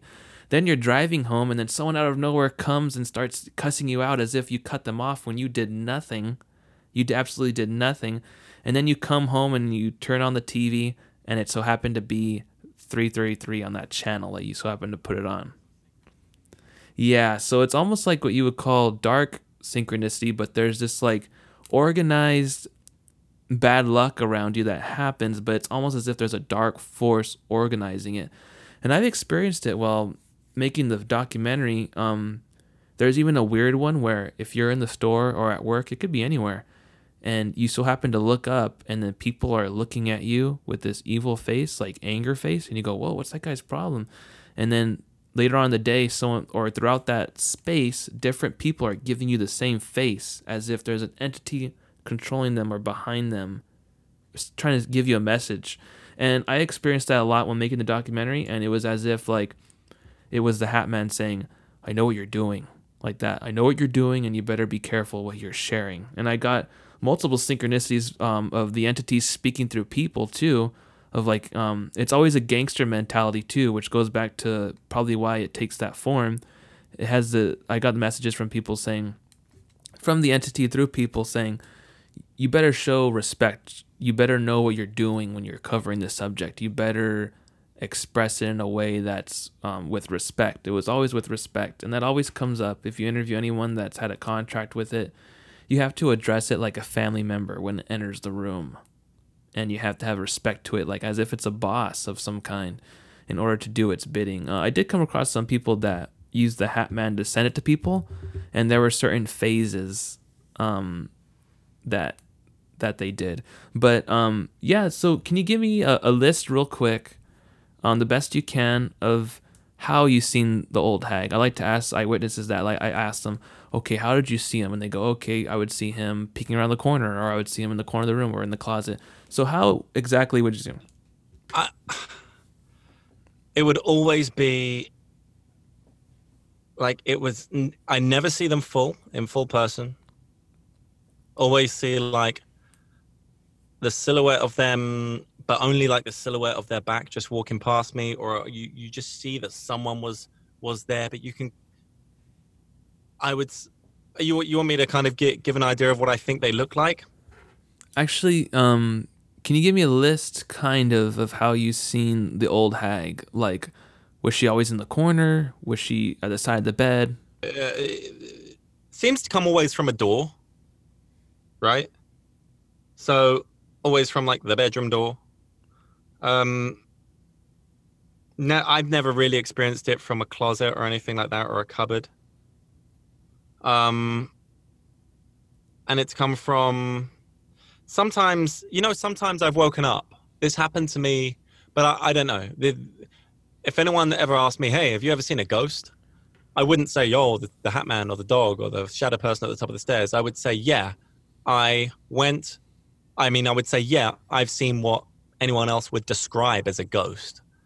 I was in a place called Blackpool once, and we stayed in this hotel. Sorry, I, am going to get to your question about the, the old hag because Oh no, I want to hear. Yeah, I want to hear what you're going to say. Yeah, definitely. Um, me and my friends, we were away in Blackpool. There was about six of us in a room. One guy was sleeping on the floor. There was another guy on a bunk underneath me. There was maybe four of us in a room. I was on the top bunk. I'd been drinking, so take that into account. I was about 18 years old. Uh, and I woke up just blindly. You know when you just wake up like, hmm, fresh, I'm awake, but it's 3 a.m. It's like in the middle of the night, you know? I woke up and I saw this straight as day, this woman floating over me, looking me right in the face. She had brown hair or black hair or whatever, wavy hair. She was not ugly. She was not old. She was quite young. But she was looking at me with the utmost fascination and pleasure she was just smiling right at me, almost like a crazy smile.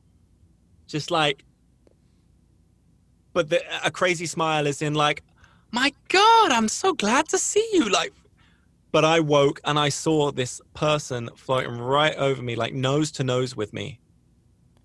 And she was all blue. And my initial reaction was I shouted, I was like, fuck, what the fuck? And I, I whacked my hand in her face. I wasn't paralyzed. I, I just shot my hand my hand went right through her. She was like smoke. And at that point, I kind of became paralyzed. But it was the first time that I've ever been paralyzed, not by sleep paralysis, but by fear. I was in fear. I was like, what the?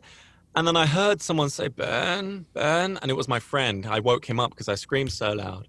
I was like, keep talking, man, because I felt his voice was comforting me. I was like, keep talking, keep talking. He's like, uh, we're in Blackpool. We're, uh, and I was like, okay, man. I thought, fuck, I'm drunk. I drank too much. I saw that shit. Fuck. But next night, same time, woke up.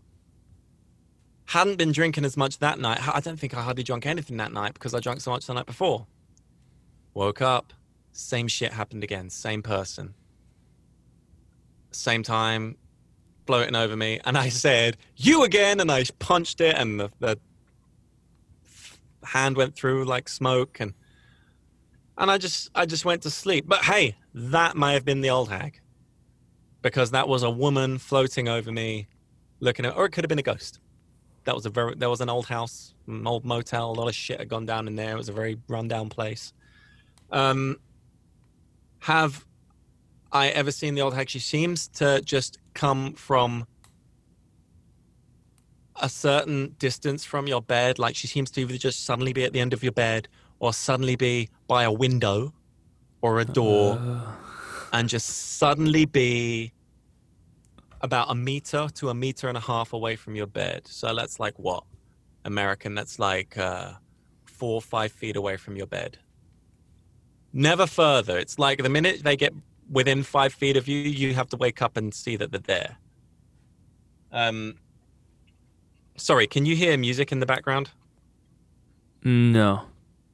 Uh, I, I, I felt some negative vibes as I was talking to you about ten minutes ago, so I flicked on the Red Hot Chili Peppers to bring some positivity into the That's into the room. Um, uh, so, yeah, yeah, yeah. It, it was weird. I got goosebumps and stuff, and uh, I'm sitting here in my sound booth, which gets very hot if you sit in it too long. And I was very hot, and it got very, it got quite cold in here all of a sudden. So I was like, fuck, I'm gonna put some music on. well, it's interesting when you learn about the fabric of our reality and the Matrix. It's like a global Wi-Fi. Um, if you listen to David Icke, kind of talks about this as well. Um, and that's how they they can listen very easily, and just by talking about them, not to get people freaked out or scared. It's just the nature of reality. It's like saying if you're if you're out in the forest and you're calling out for no, that's not a good example. I guess if you're doing like a, a bear call or a duck call and you see the ducks come, of course you're gonna see um, ducks come. It's the same thing. We live in in an environment where it's like a cosmic Wi-Fi. They can kind of hear us all the time. If you talk about them, the very vibration, the very vibration you kind of talk about attracts them.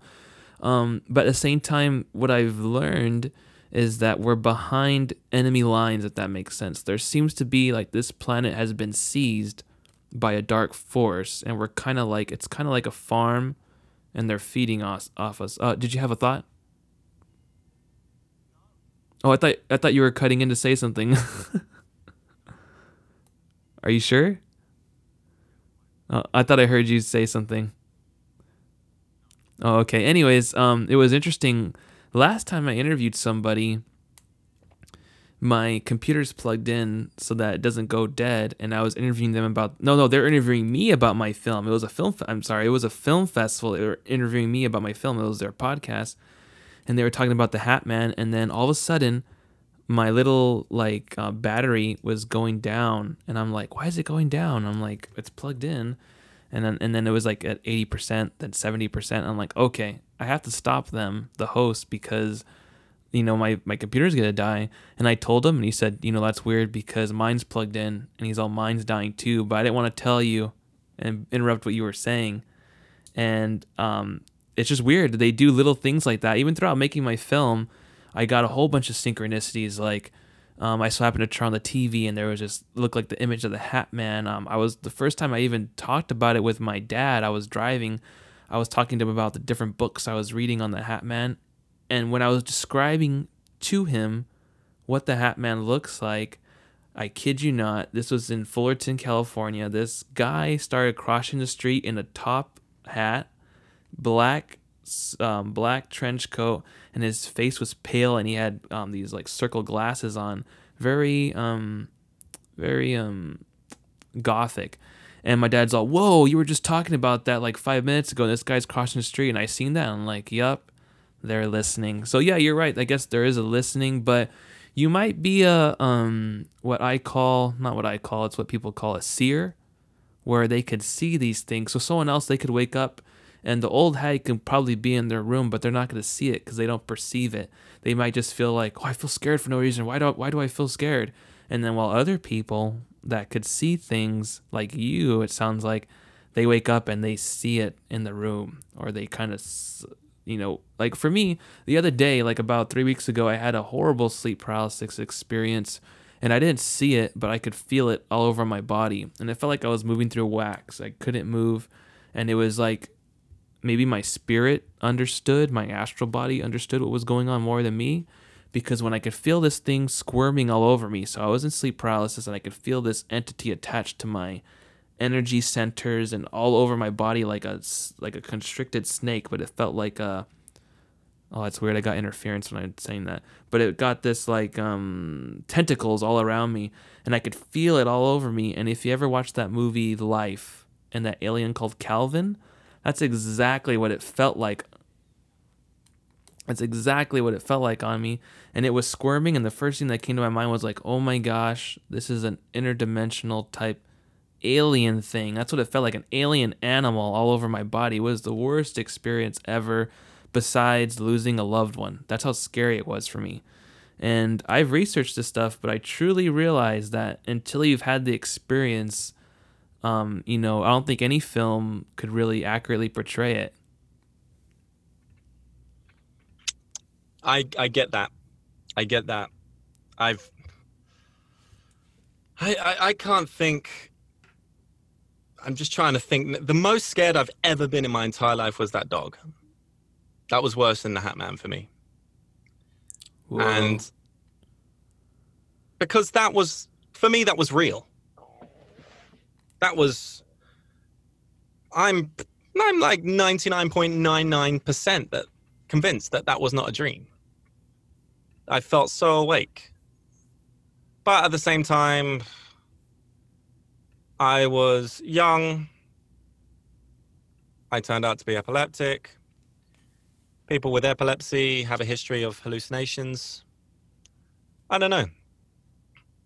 I really don't know. Um, on the other side of it, negativity in the house, death in the family, um, a boy on his own. Oh, here's something for you, Carl. I, I didn't mention before, but this this is this is a big one. And after this, you're going to go, oh wow. uh, my aunt, who we didn't see because she didn't live with us. This is the the mother of the cousin that did live with us. She sort of stepped back into our life uh, around the time my cousin was 16, which will have made me 12, right before I, I had the epileptic seizure. I always go back and in my mind say, oh, this all happened when I was eight years old. But the truth is, I can't actually put a timestamp on it. Um, that I, I don't know, you know, like, anyway, 12 years old, things were really, really bad in the house.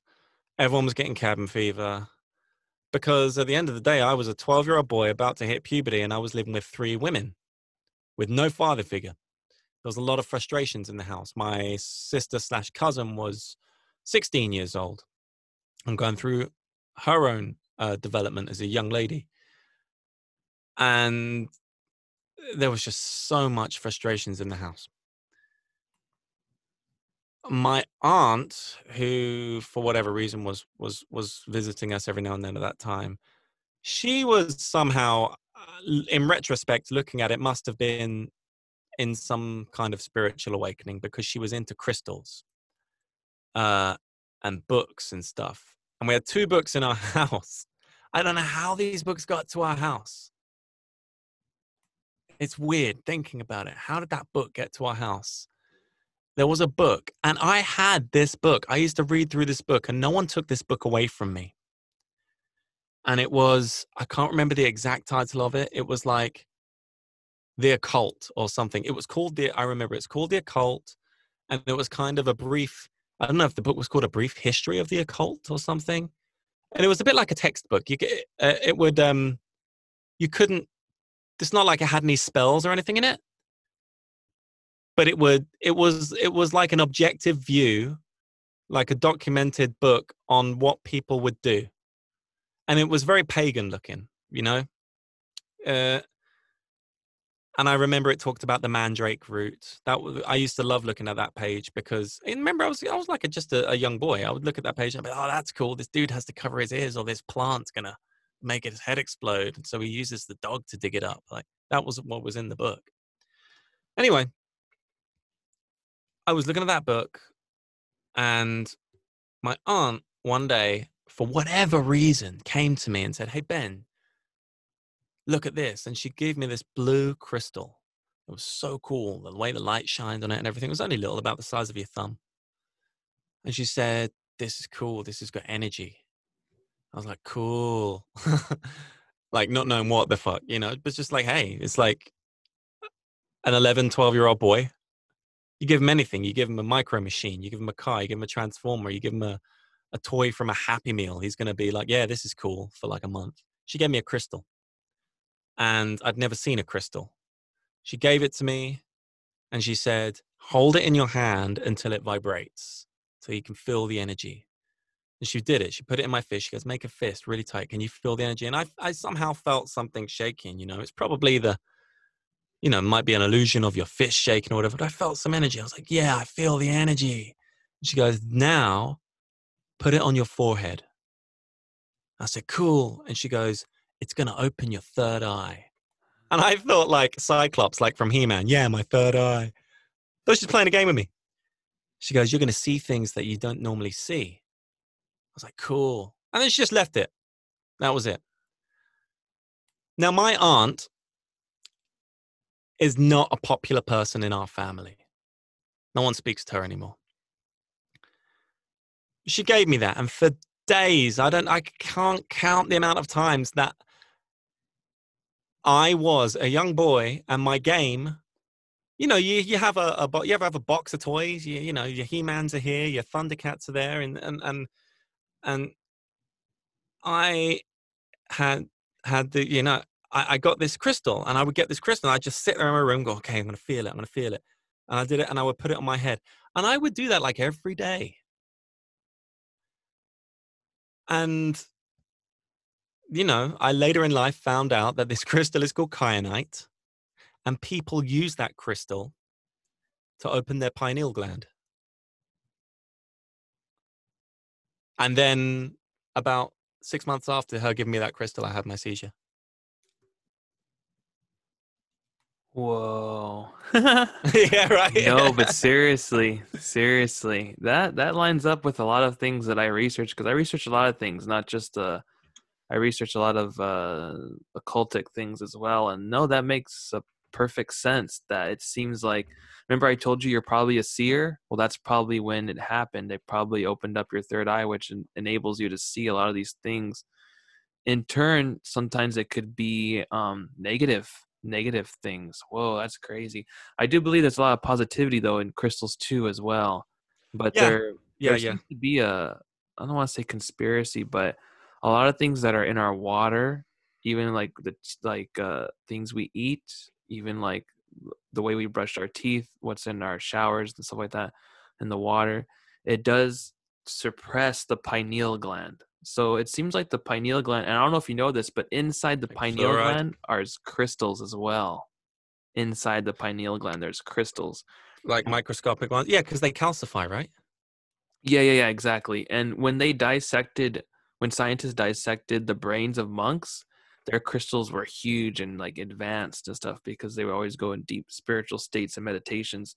So it does seem that for some reason there's a group out there that doesn't want people to know how to see these things. Mm. Um and it it it and it should be um both sides. Have you ever seen anything good too or is it only negative? Well, well, first, before we go into that, I, I wanted to say one thing she told me was I had to wash it. And she made out like, you know, you know, when he gives him the Mogwai and gremlins and he's like, make sure you don't feed them after midnight. She looked at me with a look like, Ben, you got to wash this. Every time you must wash it in water. You must wash the crystal. I was like, yeah, yeah, whatever. That's part of the game. And I must have forgot to wash it a few times. and I read later on in life that if you don't wash it, any bad entities that get attached to it will manifest in it and stuff or something like that like you can get bad energies if you don't wash it if you don't cleanse the crystal. But dude that that's what i just read because i was i was trying to piece stuff together. I was trying to find out my story. I was trying to like what what happened you know going down a rabbit hole. Like i said i'm not saying i subscribe to i'm not saying i believe in any of this but it that's what i found out. Um Hmm. going into anything positive coming from that?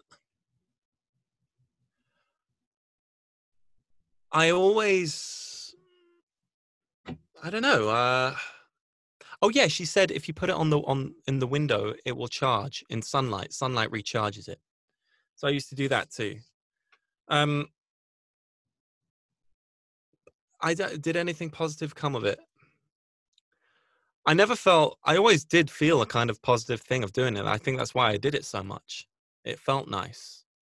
You know, it was a it was a nice thing, but I don't I don't ever remember seeing for example guardian angels or or um being guided by anything. Um I'm just looking back trying to try and try in my I'm just looking into my memories now trying to think of some times where I if there's anything like that that would have happened. No, not really. It was all for me. It was all bad, dude. Oh wow. Yeah, a lot of people like um I guess um not you or your aunt, but like in general, a lot of people get into things that they don't know 100% what they're getting into, and that could be kind of scary because it's like if you've just been dropped into a different country and you haven't done any research on where anything is, how to pay or what to do. And a lot of things that people do, they don't know what they're getting into and it could be it could be very scary, you know? Um a lot of the oh, history dude. yeah, a lot of the history connects to um if you really want to go deep into stuff, you can write this down. The book of Enoch, Genesis 6, a lot of what you're yeah, talking about. Yeah, I know about, about that, bro. yeah it comes back. I know about the book of Ezekiel and the book of Enoch. Yeah, yeah. I, I I personally believe that a lot of what we call demons, and even the word demons goes back to connected to stuff, is more of um alien origin. And alien just means something that's foreign, you know. If because Yeah, if yeah. you yeah. yeah if you were to like for example there was a guy that's in the documentary but it didn't make the cut um he's in the film but this next story i'm gonna say isn't in the film um before he's seen uh but yeah before he's seen the hat man he's seen the grays the alien the grays the small one with the almond shaped eyes Yeah, the yeah, yeah. plastic gaze he's seen the grays and um before like right now we see that we go oh yeah that's an alien. But back then this was like the 60s he said there was no ancient aliens on tv there was no hardly any books on the subject Oh yeah, that would have never heard of been like that would have been a real WTF right there. Oh absolutely and it seems like you know we have to remove all connotation of what we think these things are and go deep into what um, this is. A demon always has to inhabit a body. They're basically disembodied invisible beings but they have to inhabit a body. A fallen angel is something different. That's more higher in being and that's not a demon. A demon is actually you said you you researched genesis 6 and the book of enoch. Um Yeah, it came from the hybrid- Ethiopian Bible, right? The, the that dude that got taken up into the sky, and he said, uh, basically, yeah, I like chariots of the gods, and and things like that. Like, um, so this guy, what he's he he was not a primitive man, Enoch, but he was a basic man, you know, as far as compared to society that we have today. And he describes in that book being basically taken up into the heavens, or what I think how he described it. But if you look at it in layman's terms, you what you have to. I think you, you understand what I'm getting at, but I'm saying this for maybe listeners that that might not understand. If you look at these texts, Book of Ezekiel, eh, man, in Ezekiel it gets going in the first paragraph. It's crazy. Uh, you got to remember who Ezekiel was and who Enoch was. They were a person that is so distant from where we are now. You go back to them and you show them your smartphone, and they will say, He did hold a window to other worlds. You know what I mean? You- yeah yeah it- it- so you go back then and you grab and you land in front. it- okay, if we go to Papua New Guinea and, and we go to a tribe that has never seen the outside world and never had contact with anyone, and you land a helicopter near them, and then you step out in, a, in, in, in your helicopter helmet and everything, they're going to say in very basic words, the the large monster approached from the sky. Uh, he, the being did step out the monster, whose feet were like shiny globes, describing the wheels of a helicopter. You know what I mean? So Uh-huh, the book of Enoch, if you look at it and you try to see it from Enoch's point of view, but with the knowledge that we have as a modern man, as a modern person, dude, he describes what is it? Uh, cities made of crystal or something, and he describes uh, uh, automatic doors opening and closing. It, the motherfucker was on a spaceship. it was on a, like you can you can see it. Like if you look at it from that point of view, it becomes very apparent. But if you want to look at it from no, he did see beings and he did go into the heavens, then yeah, okay, he went into the heavens. But if you look at it from an absolute realistic point of view, like, okay, so you actually saw something come down and you did get in a capsule or whatever you call it, or a bubble, and you floated up to the sky. Well, what happens if you float up to the sky? You go to space. They'd never been to the sky. They called it the heavens because they saw wonderful things shooting around up there and auroras and things like that. And they, you know, hmm Now, just because I'm looking at this with a logical eye, again, I'm not saying I believe in it. I'm not saying it's what I've subscribed to. And I'm not saying that it dispels things like God.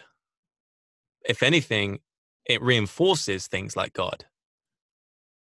Because God is a higher power above everything. If aliens exist, it doesn't mean they don't believe in God. You know?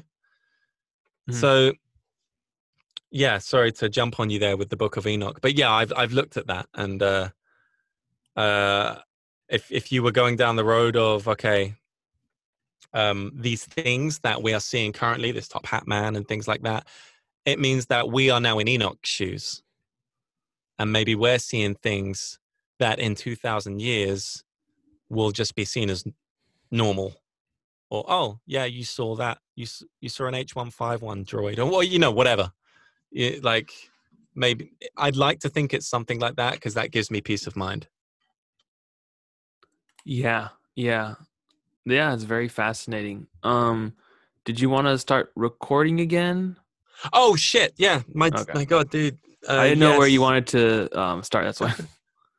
Is that um it, yeah okay. where did we stop where did we stop recording um you could just just um just start recording it's fine um you mean like what topic yeah, so we can carry on. Um, you were talking about. Here, let's just press record, and then I'll tell you where to to go from there. Okay, I'm recording. All right, cool. All right, so um, okay, so I guess my last question is what do you think that the Hat Man is and the old hag is? What's your theory or what's your thought or the vibrations they give off? What do you think that they are? My answer to that is right now is that I think that they are. I think they are. They're there. Hmm. And I can only say that because the microphone that's in front of my face right now, the heat that I feel in this booth right now is there. That's the best I can do. It's there. If it, uh, if I were to speculate on something, I would closely go to something like this. I would like I would gravitate towards they are a phenomena that we are not evolved in our mind and spiritually enough to understand yet. I feel the more we pursue science in every direction, and the more we pursue spirituality and merge the two, I think we'll get our answers. But right now, I feel we're in the shoes of people in biblical times. There is uh, there are books called Chariots of the Gods where they describe the Greek gods uh, things like Zeus, the god of thunder. Uh, was it lightning? The god of lightning. Uh, uh, don't quote me on that, but I, I, think I think he was meant to be. Uh, you know, he wasn't. He was he was a dude in an alien spacecraft going around shooting lasers or something like that. That's why it's called Chariots of the Gods. I haven't read the book, but I, you know, I've done the the token Wikipediaing and stuff like that on it. Um, there's this the, the book of Ezekiel. There's a theory that Ezekiel saw in front of him if any if you know i'm sure there's a lot of people that have read the bible that are well versed in the book of ezekiel he describes what he feels is is is god or a greater power coming down to him and coming out of some sort of vehicle or some sort of orb or something and and giving him instructions and he did eat those instructions xyz i feel if we look at that sort of thing in a very literate way. Like he literally, a dude, uh, yeah, a being came down. A lot of people say, oh, the Lord came down. But what if we look at it differently? What if we say uh, something literally did come down from the clouds and what they call the heavens, which would have then been space? Came down, got out, gave him instructions, he did eat those instructions or the word of God, he did eat the word of God. What if he got out like the same way that if we went over to Papua New Guinea and went to an indigenous tribe that had never been outside and seen the modern world before, and we landed a helicopter in their back garden, and we were like, "Whoa, we're friendly," and but we don't speak their language, so we use some bot some some body communication. They're scared. What do you do? You get some candy out or something. You go, "Here, eat this," and there's writing on it then what would they say? They might say something like, "Oh, the being did come down from the sky out of the big monster and did give me words yeah, the the, the ingredients or whatever is written on the the the food packet, and I did eat those words. Yeah, you ate the food from the pack. Or it could be like that. Now, I'm not saying that's true. I'm not saying that's my belief. But what I am saying is, what if we're in the position of Ezekiel right now? Or I think we briefly mentioned the book of Enoch. What if we're in the position of Enoch right now, where something absolutely phenomenal is, has happened to us that we cannot comprehend? You want to call it a dream? Okay, we'll call it a dream. Maybe in 2,000 years, our ancestors will be looking back on us and saying, back in the day, they called it dreams. Now we know it's just the fourth dimension. Do you want to go there and get a McDonald's? you know, like it, it. I would love to think it's something like that. And actually, I really feel like it could be. Like I said, I feel that these things are countless cases. Count, there's so many, there's thousands of cases of people seeing this thing, of people experiencing this. So it exists. That's undeniable. Does it exist literally? Maybe not. Maybe it exists in our subconscious. But is our subconscious another universe unto itself that we all share? We that at the moment scientists will say we can't disprove that theory. You know, are they from another dimension? Scientists will say we can't disprove that theory. Does it all tie in with what we were talking about earlier with jinns and spirits and XYZ, scientists will say, well, that lines up with this theory that we can't disprove. So therefore, everyone's right. Christians are right in what they believe. Muslims are right in what they believe because it's all one and it all fits in. So this is the very long-winded way of me saying I feel that the top hat man, the the um the old hag and things like that are something that we cannot at the moment understand because our brain is just not operating on that level globally. And I feel like a few people do have the answer, but I think it would blow our fucking minds so much as a society that the world might fall into chaos, so it's kept from us. Absolutely. That that that last part was so spot on. I I've been in contact with some other people too that have been giving me knowledge on their research and I believe there's a small handful of people. There's some people who are in the know and there are some people who are in the know by research and experience. And I believe the same thing if if everything came out in one day, if you knew God's mind or different levels of awareness and consciousness, different dimensions, I think everyone would go crazy. Um, the example I like to give is: Have you seen that movie, um, Indiana Jones and the the Kingdom of the Crystal Skull? Have you seen that movie? Yeah, yeah, yeah. And that scene where the sidekick is telling the aliens, "I want to know, I want to know everything," and then they start downloading to her like all this information, and then her eyes oh, turn to fire and she explodes. I feel like that would happen to mankind if they got all the information from the all-knowing. I think that's metaphorical. I think they put that in pop culture for a reason. It's yeah. Guardians of the Galaxy. It was in the Avengers. You get those Infinity Stones. Oh, that's too much power. You know, you're going to explode. It's like, and I, I don't think that. Let's let's just say that the world is controlled and that what we're talking about is truthful. I don't think that these people there in control are necessarily evil. I don't think they are. Do I think they're a necessary evil? Maybe.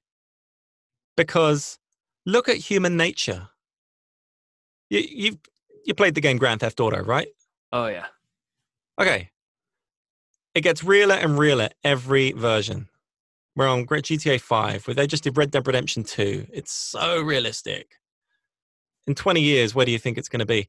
What I'm saying is, I'm, and I don't want to go into simulation theory or anything, but you've seen what's the first thing you do when the tutorial's over and you don't have to go do a quest or, or task or some shit? You go and steal a car. You go and punch a guy in the head. You go. You wouldn't do that in real life, yet you love doing it in GTA because it's so realistic. Why? Because there's no consequence in a game. You punch someone in the head in real life. You got two things it affects you. You feel bad. You have a conscience. because you've been brought up and and and people are going to judge you go that's bad you shouldn't hit people you go steal a car you rob someone you do all these bad things i feel at its base. And i'm not saying i'm like that but i'm saying we're all like that. Otherwise you wouldn't have war man. You wouldn't have uh, horrible people in the world. It's human nature to be horrible. It's and i know that's a really depressing message and negative but it's some at the same time it's hopeful because once you realize that you realize why society is what it is. It holds us together. Because one point on this planet there was two of us. That just had to happen the chicken and the egg scenario. There was two of us then there was three of us then da, da, da, then there was then there's a whole bunch and then now there's uh, there's 10 billion of us. We're going to kill each other. There the countries are killing each other. Unless you form a society and you make rules. But what if we found out the world? What if tomorrow the president of the United States announced, you know, and, and he just said, I, I, I got to tell you all something. It's going to be great. Uh, you know, what if he said, there is, you know, yeah, uh, aliens are real and uh, we all live in a simulation and those things that come at you at night yeah they're just they're just things in another part of the dimension and they're just trying to fuck with you it doesn't matter none of it matters you'd have rioting you'd have looting you'd have pe- you'd have people saying oh armageddon's coming and the, world would go mad if they found out that that was the truth. So how do you do that? We want to tell the people okay why don't we desensitize society one step at a time? So that conversations like Kyle, the conversation you and me are having, start getting spoke and we start having these conversations innocently, like you said, respectfully, talk about us respectfully. Talk, you know. So that's me coming back full circle now to the whole thing of I feel that these things are something that we don't fully understand. Some people do understand it. Knowledge is power with great power comes great responsibility. I feel the work, and it's in all the pop culture, like you said, in the kingdom, kingdom of the Crystal Skull. She explodes when she gets it. Prometheus, the guy at the end, he he wants to speak to the engineer, and it, you know that Ridley Scott movie, and he says, "I want to know," because they found their creators. They're like, "Why did you do this to us? What happened?" And the creator just looks at him, and it kills him. And in the Avengers, they get the Infinity Stones, the things that made the universe or something like that. And if you hold one, you explode. These pop culture references are all there for a reason. None of it is is fluke. None of it is is folklore, and none of it's coincidence. It's these messages are there for us to follow and us to understand, and and I think ultimately for us to respect and i feel like it's it's like your dad telling you hey don't mess with that that wasp nest over there son they'll sting you you know and they have to tell you a story about the boy that cried wolf and he got eaten by the wolf and you know you got to respect that shit you know so that, that that's my standing on the whole thing i i do try to respect it you know i'm not going out there with with crucifixes and and getting priests to go and exorcise demons in, in my old house where these things happened. But what I will do is respect it and say, and and just not be what they want. If a shark wants to eat you in the open ocean, what's the best thing you can do? You don't be swimming in the open ocean, or at least don't be something that looks tasty. Be a fucking boat. I don't know. Be on a boat. You know, there's a mm-hmm. reason why you don't go freely swimming in, in South Africa unless you're a surfer or something, and you and you're and you're cool with that. And that's the same thing. it's like I feel maybe we've got these things hidden from us in order to somehow protect us, not individually but as a whole. And we will we will know one day. Maybe we will know one day. I mean, now we know what this we know what space is. We know what the sky is we know what an aurora is. We know what a shooting star is. Thousands of years ago, we didn't know. A, a select few people did, but maybe they were given that knowledge from other people that felt like, okay, maybe they're ready to know. but that's I think that's a podcast for another time. That's your ancient alien stuff. Yes, and that was that was perfect. Um, so just to conclude, um, if anyone wants to contact you for future projects or maybe discuss things with you, if they've had an experience, uh, how can people contact you? Okay, so firstly, uh, yeah, if you want to contact me professionally, I do uh, professional voiceover. Um, I've worked with some of the world's largest brands. Um, who just thinking about it if they thought if they thought i subscribed to a lot of these beliefs maybe they wouldn't have my voice so much but um who knows? And i also do a lot of character voices. That's that's that's the thing i do cartoon characters xyz if you want to get in touch with me uh i go by the name mr ben's voice box and my email is ben at mrbensvoicebox.com that's mr mr bensvoicebox.com and i'm happy to to help out. I um I really like being creative and I really like collaborating. Awesome. All right, guys. Well, for today, that ends the podcast. And remember, when you go to bed tonight, say a prayer or think good vibes and keep one eye open. And this is Kyle from the All Seeing One podcast, uh, signing off. All right, cool. I'm going to stop recording now. All right. Well, thanks for being on the show. I want to touch on more, but maybe like what you said for a future episode. Dude, we can, yeah. I mean, if we start talking about ancient aliens and stuff, it's get a lot of what I'm going to say to you is going to go to theory and you know me just like gassing you with a lot of stuff. There was a lot of stuff there for you to edit. I'm sorry, man. I talk a lot and I've been in quarantine a lot, and you're on a subject that really you can probably tell I've been waiting to get a lot of stuff off my chest to someone that's going to subscribe to the belief system that I that I'm on and is on the same wavelength as me, so to speak. Oh, absolutely. So, dude, again, I, I haven't had a chance though to say thank you.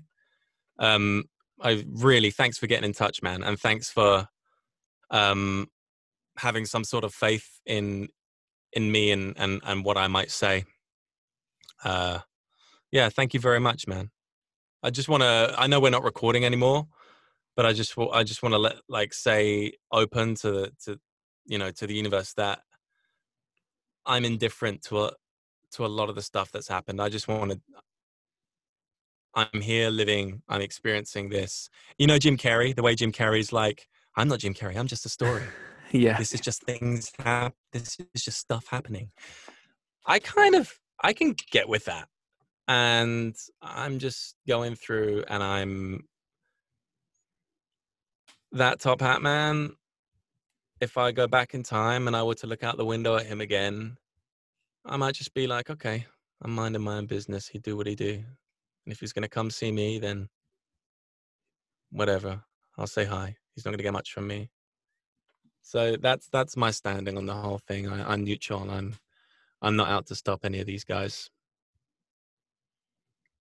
Awesome. Yeah. Well, thank you for being on the podcast. I try to get as many people as possible that are in the know on certain things, you know, and there seems to be a, a an awakening happening of people that are more open about things. And there was even a um, I was on a, I was on another podcast, and then um, it was two girls they were hosting, and then one of them's all like, you know, she's all, I never believed in this stuff, and she's all, but after I seen your film, she's all, there's no denying that she's all this thing exists. And i was like whoa it's interesting that you could accumulate something that really gets people thinking. You know that's all i'm trying to do is get people thinking about things but yeah. That's it yeah you you got it like and again we're not recording so i can say this tom DeLonge that's the reason i got in touch with him.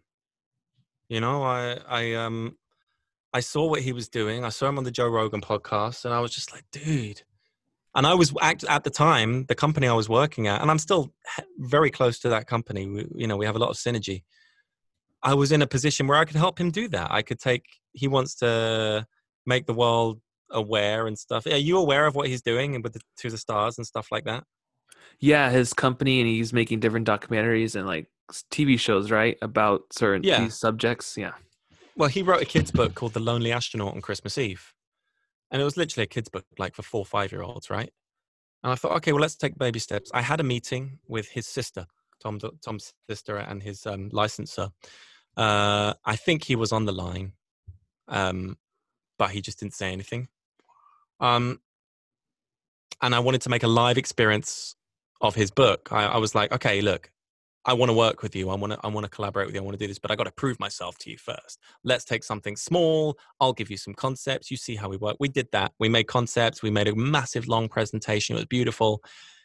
They loved it. Guys, what's the next steps? How can we work with you? And I was meant to be going out there in May to sit down with to basically meet him and have a chat with him and everything and but then coronavirus happened.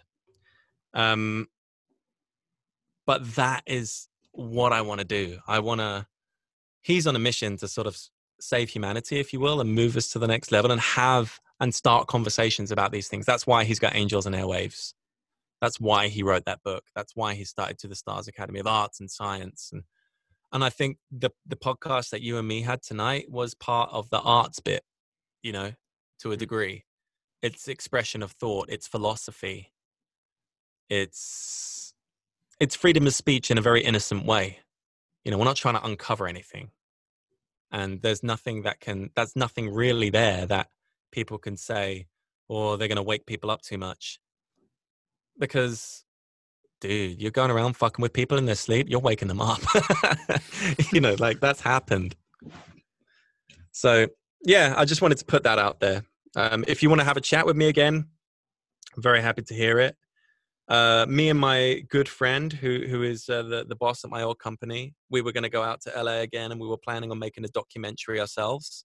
Um, much more lighthearted. It's it's about it's a commentation uh, a commentary on the uh, on the voiceover industry because we have a lot of uh, high ranking, uh, or so I should say high up um, friends and and associates in the voiceover industry uh, and we were going to make a, a nice movie about like you know how, how it all got going and, and and pitch it to netflix and stuff. And when i saw your documentary and richard my my friend he he always said oh we won't direct it ben. We'll get someone else to direct it. We'll get someone else to do it because it's a big job. I was like okay i need to always be on the lookout for people that can direct and or even that have friends. Now kyle it might not be for you because you you know you you've got but the dude your documentary honest i'll be real honest with you i didn't think it was going to be all that. You seemed young you seemed like you you were i thought it was going to be real b movie. It was way above par. It was real fucking good quality. And my hat's off to you and if you ever want to work in the future uh, on a project on, on in, in that realm just you know shoot me a note and, and i'll see how i can help Awesome. Yeah, I, I appreciate that. It took a lot of um it wasn't like uh there was it was weird cuz also too is let's say if I can operate at 100%, right? At everything that was happening like these weird synchronicities, bad things happening and the computer too. I had a whole bunch of computer problems the whole time like it, things wouldn't render, the audio would be missing when I like would do a yeah it was really weird. So I, I, was, I saw that at the end.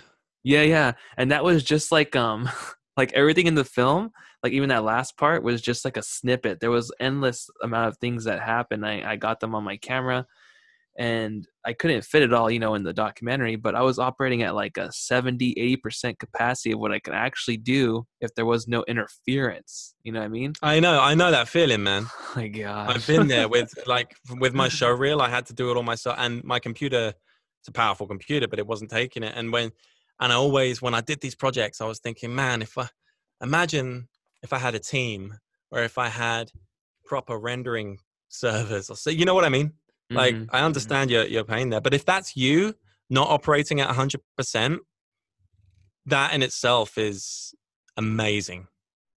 Really, like, dude, I was listening with Beyerdynamic headphones and i was i have a uh, obviously in the field that i'm in i have a critical ear for audio and everything was very well done very well balanced. I don't know if you did it yourself or you've got someone to do the audio for you but even the decision if you did get someone to do the audio to get them to do it for you was an amazing amazing investment. And if you did do it yourself then my hat's off to you. That was really good Thanks. Yeah, I appreciate it. Yeah, I'll definitely uh, let's keep in touch. Um, I like your uh, your excitement. Like when I first contacted you, or you contacted me and talking about the Hat Man. Um, and I remember uh, you wanted to talk about meeting up too, just to talk about it, like at a coffee shop. Man, that was Yeah. like that was an interesting time because I was like, you know, like this stuff is so like it's not fake. It's really happening. Whatever you think, whatever people think it is, it's really happening. You know, and it's funny I'm because glad we didn't meet because the, the the place that I was staying at in Hollywood, I'm telling you that if anywhere's going to be haunted, it would have been that place. I was fucked up. That place. the what was it like a hotel or It what was an it? Airbnb, but it was in this. It was right on Hollywood Boulevard, and it was in this joint, this pink building. You know Hollywood Boulevard well? Uh-huh. Yeah. Okay, so there was like a sex shop, like a hustler or something, right Mhm. across the road from us. And our building was pink. It had a bar at the bottom that did magic shows. And it was like a cabaret kind of bar, like a pub. Real strange place, real strange characters hanging around, drug deal being done outside and the car. Uh, and and like you would go in and there was just pictures on the wall of Houdini upside down in his tank and and you were thinking what the fuck is this place and it reminded me of where Willie Lopez lived in that movie Ghost. You know Ghost with with with with um Oh yeah. with Whoopi Mhm. Goldberg and hmm and they go to that dirty side of the town to to find the the shady fucking contract killer guy. And I was just and then my first time in America, you know, and it felt like I was in a movie. And I, and I remember thinking do I really want to go and talk with someone about the top hat dude when I wake up in the night and he could be at the end of my bed. like if anywhere is gonna happen, it's gonna be in this fucking place. Yeah, yeah, yeah.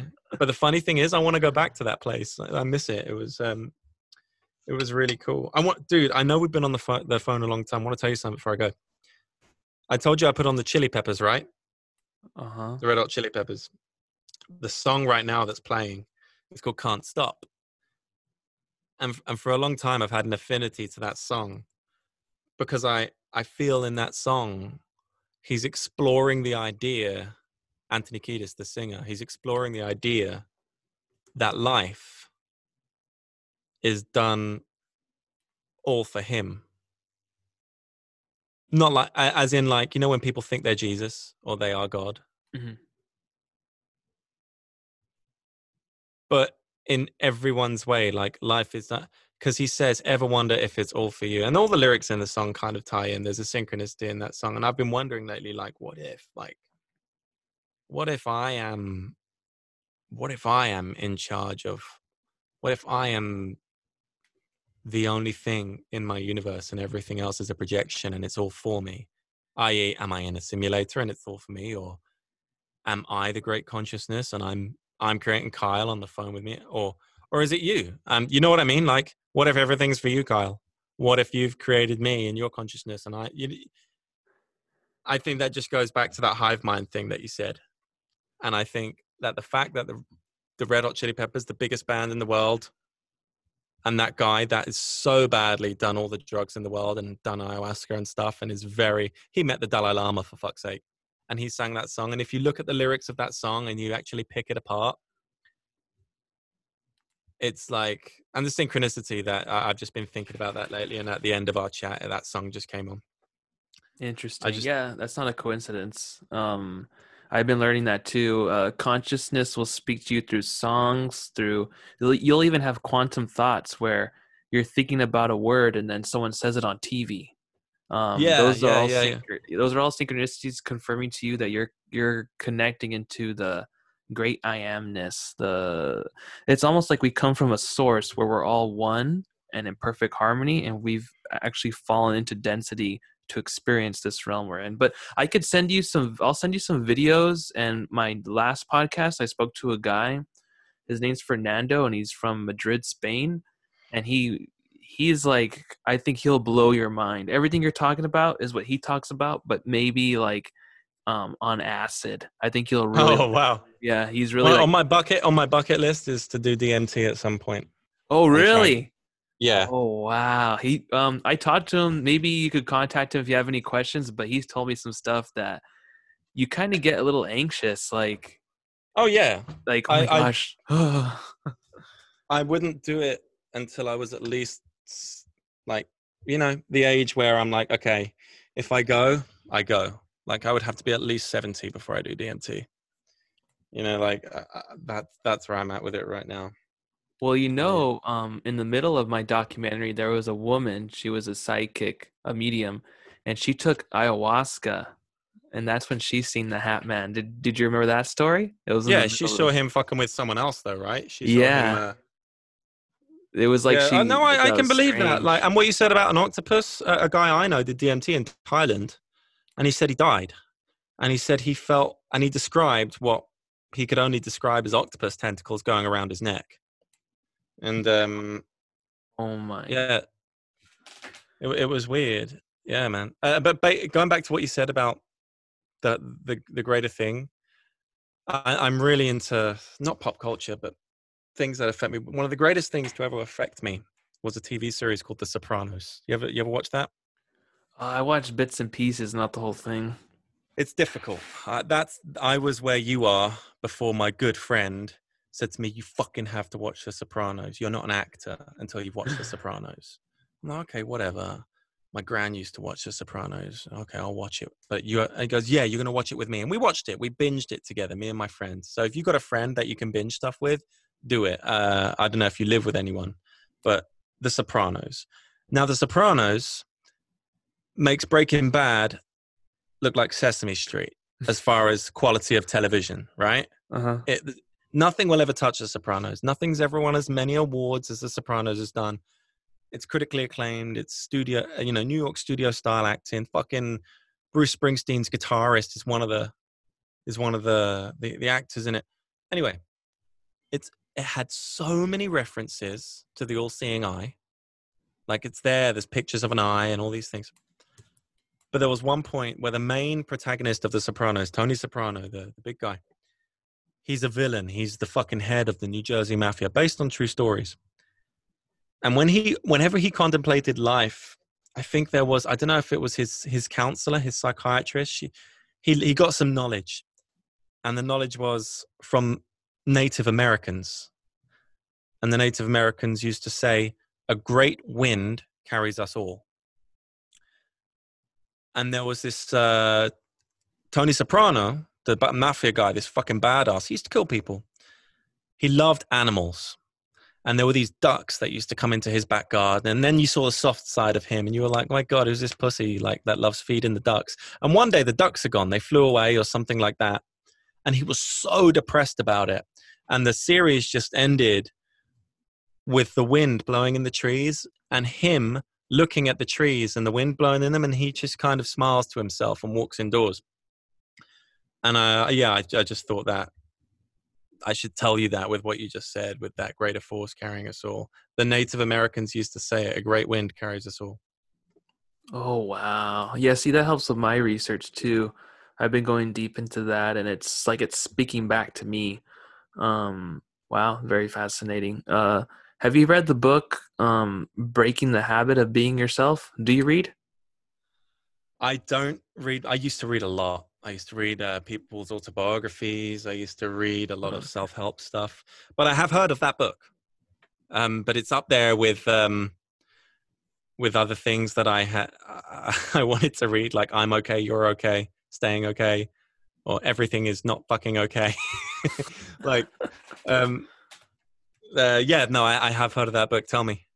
Oh, um, no, it just talks about like what we are talking about in the podcast a bit, how you really have to reprogram yourself because as you're growing up and then as your parents, they kind of subconsciously program you and a lot of things like anger, anxiety, depression kind of comes from that. But it's also about quantumly connecting to the infinite awareness and source that draws stuff to you.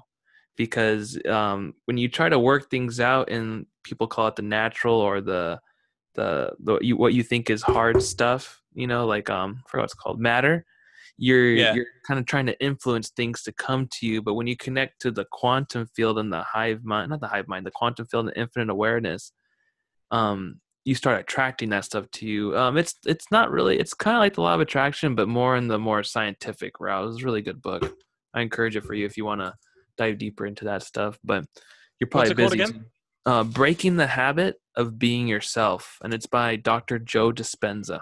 So that's interesting because they say like the the things that you do can be patterns learned from generations that you didn't even know. Like families, they pass on their habits and stuff to their children. So mm-hmm. things that you do subconsciously, you know, if you're um, it's like they they say the stupidest guy in the world can be infinitely wealthy because he's he's just doing the right things by chance.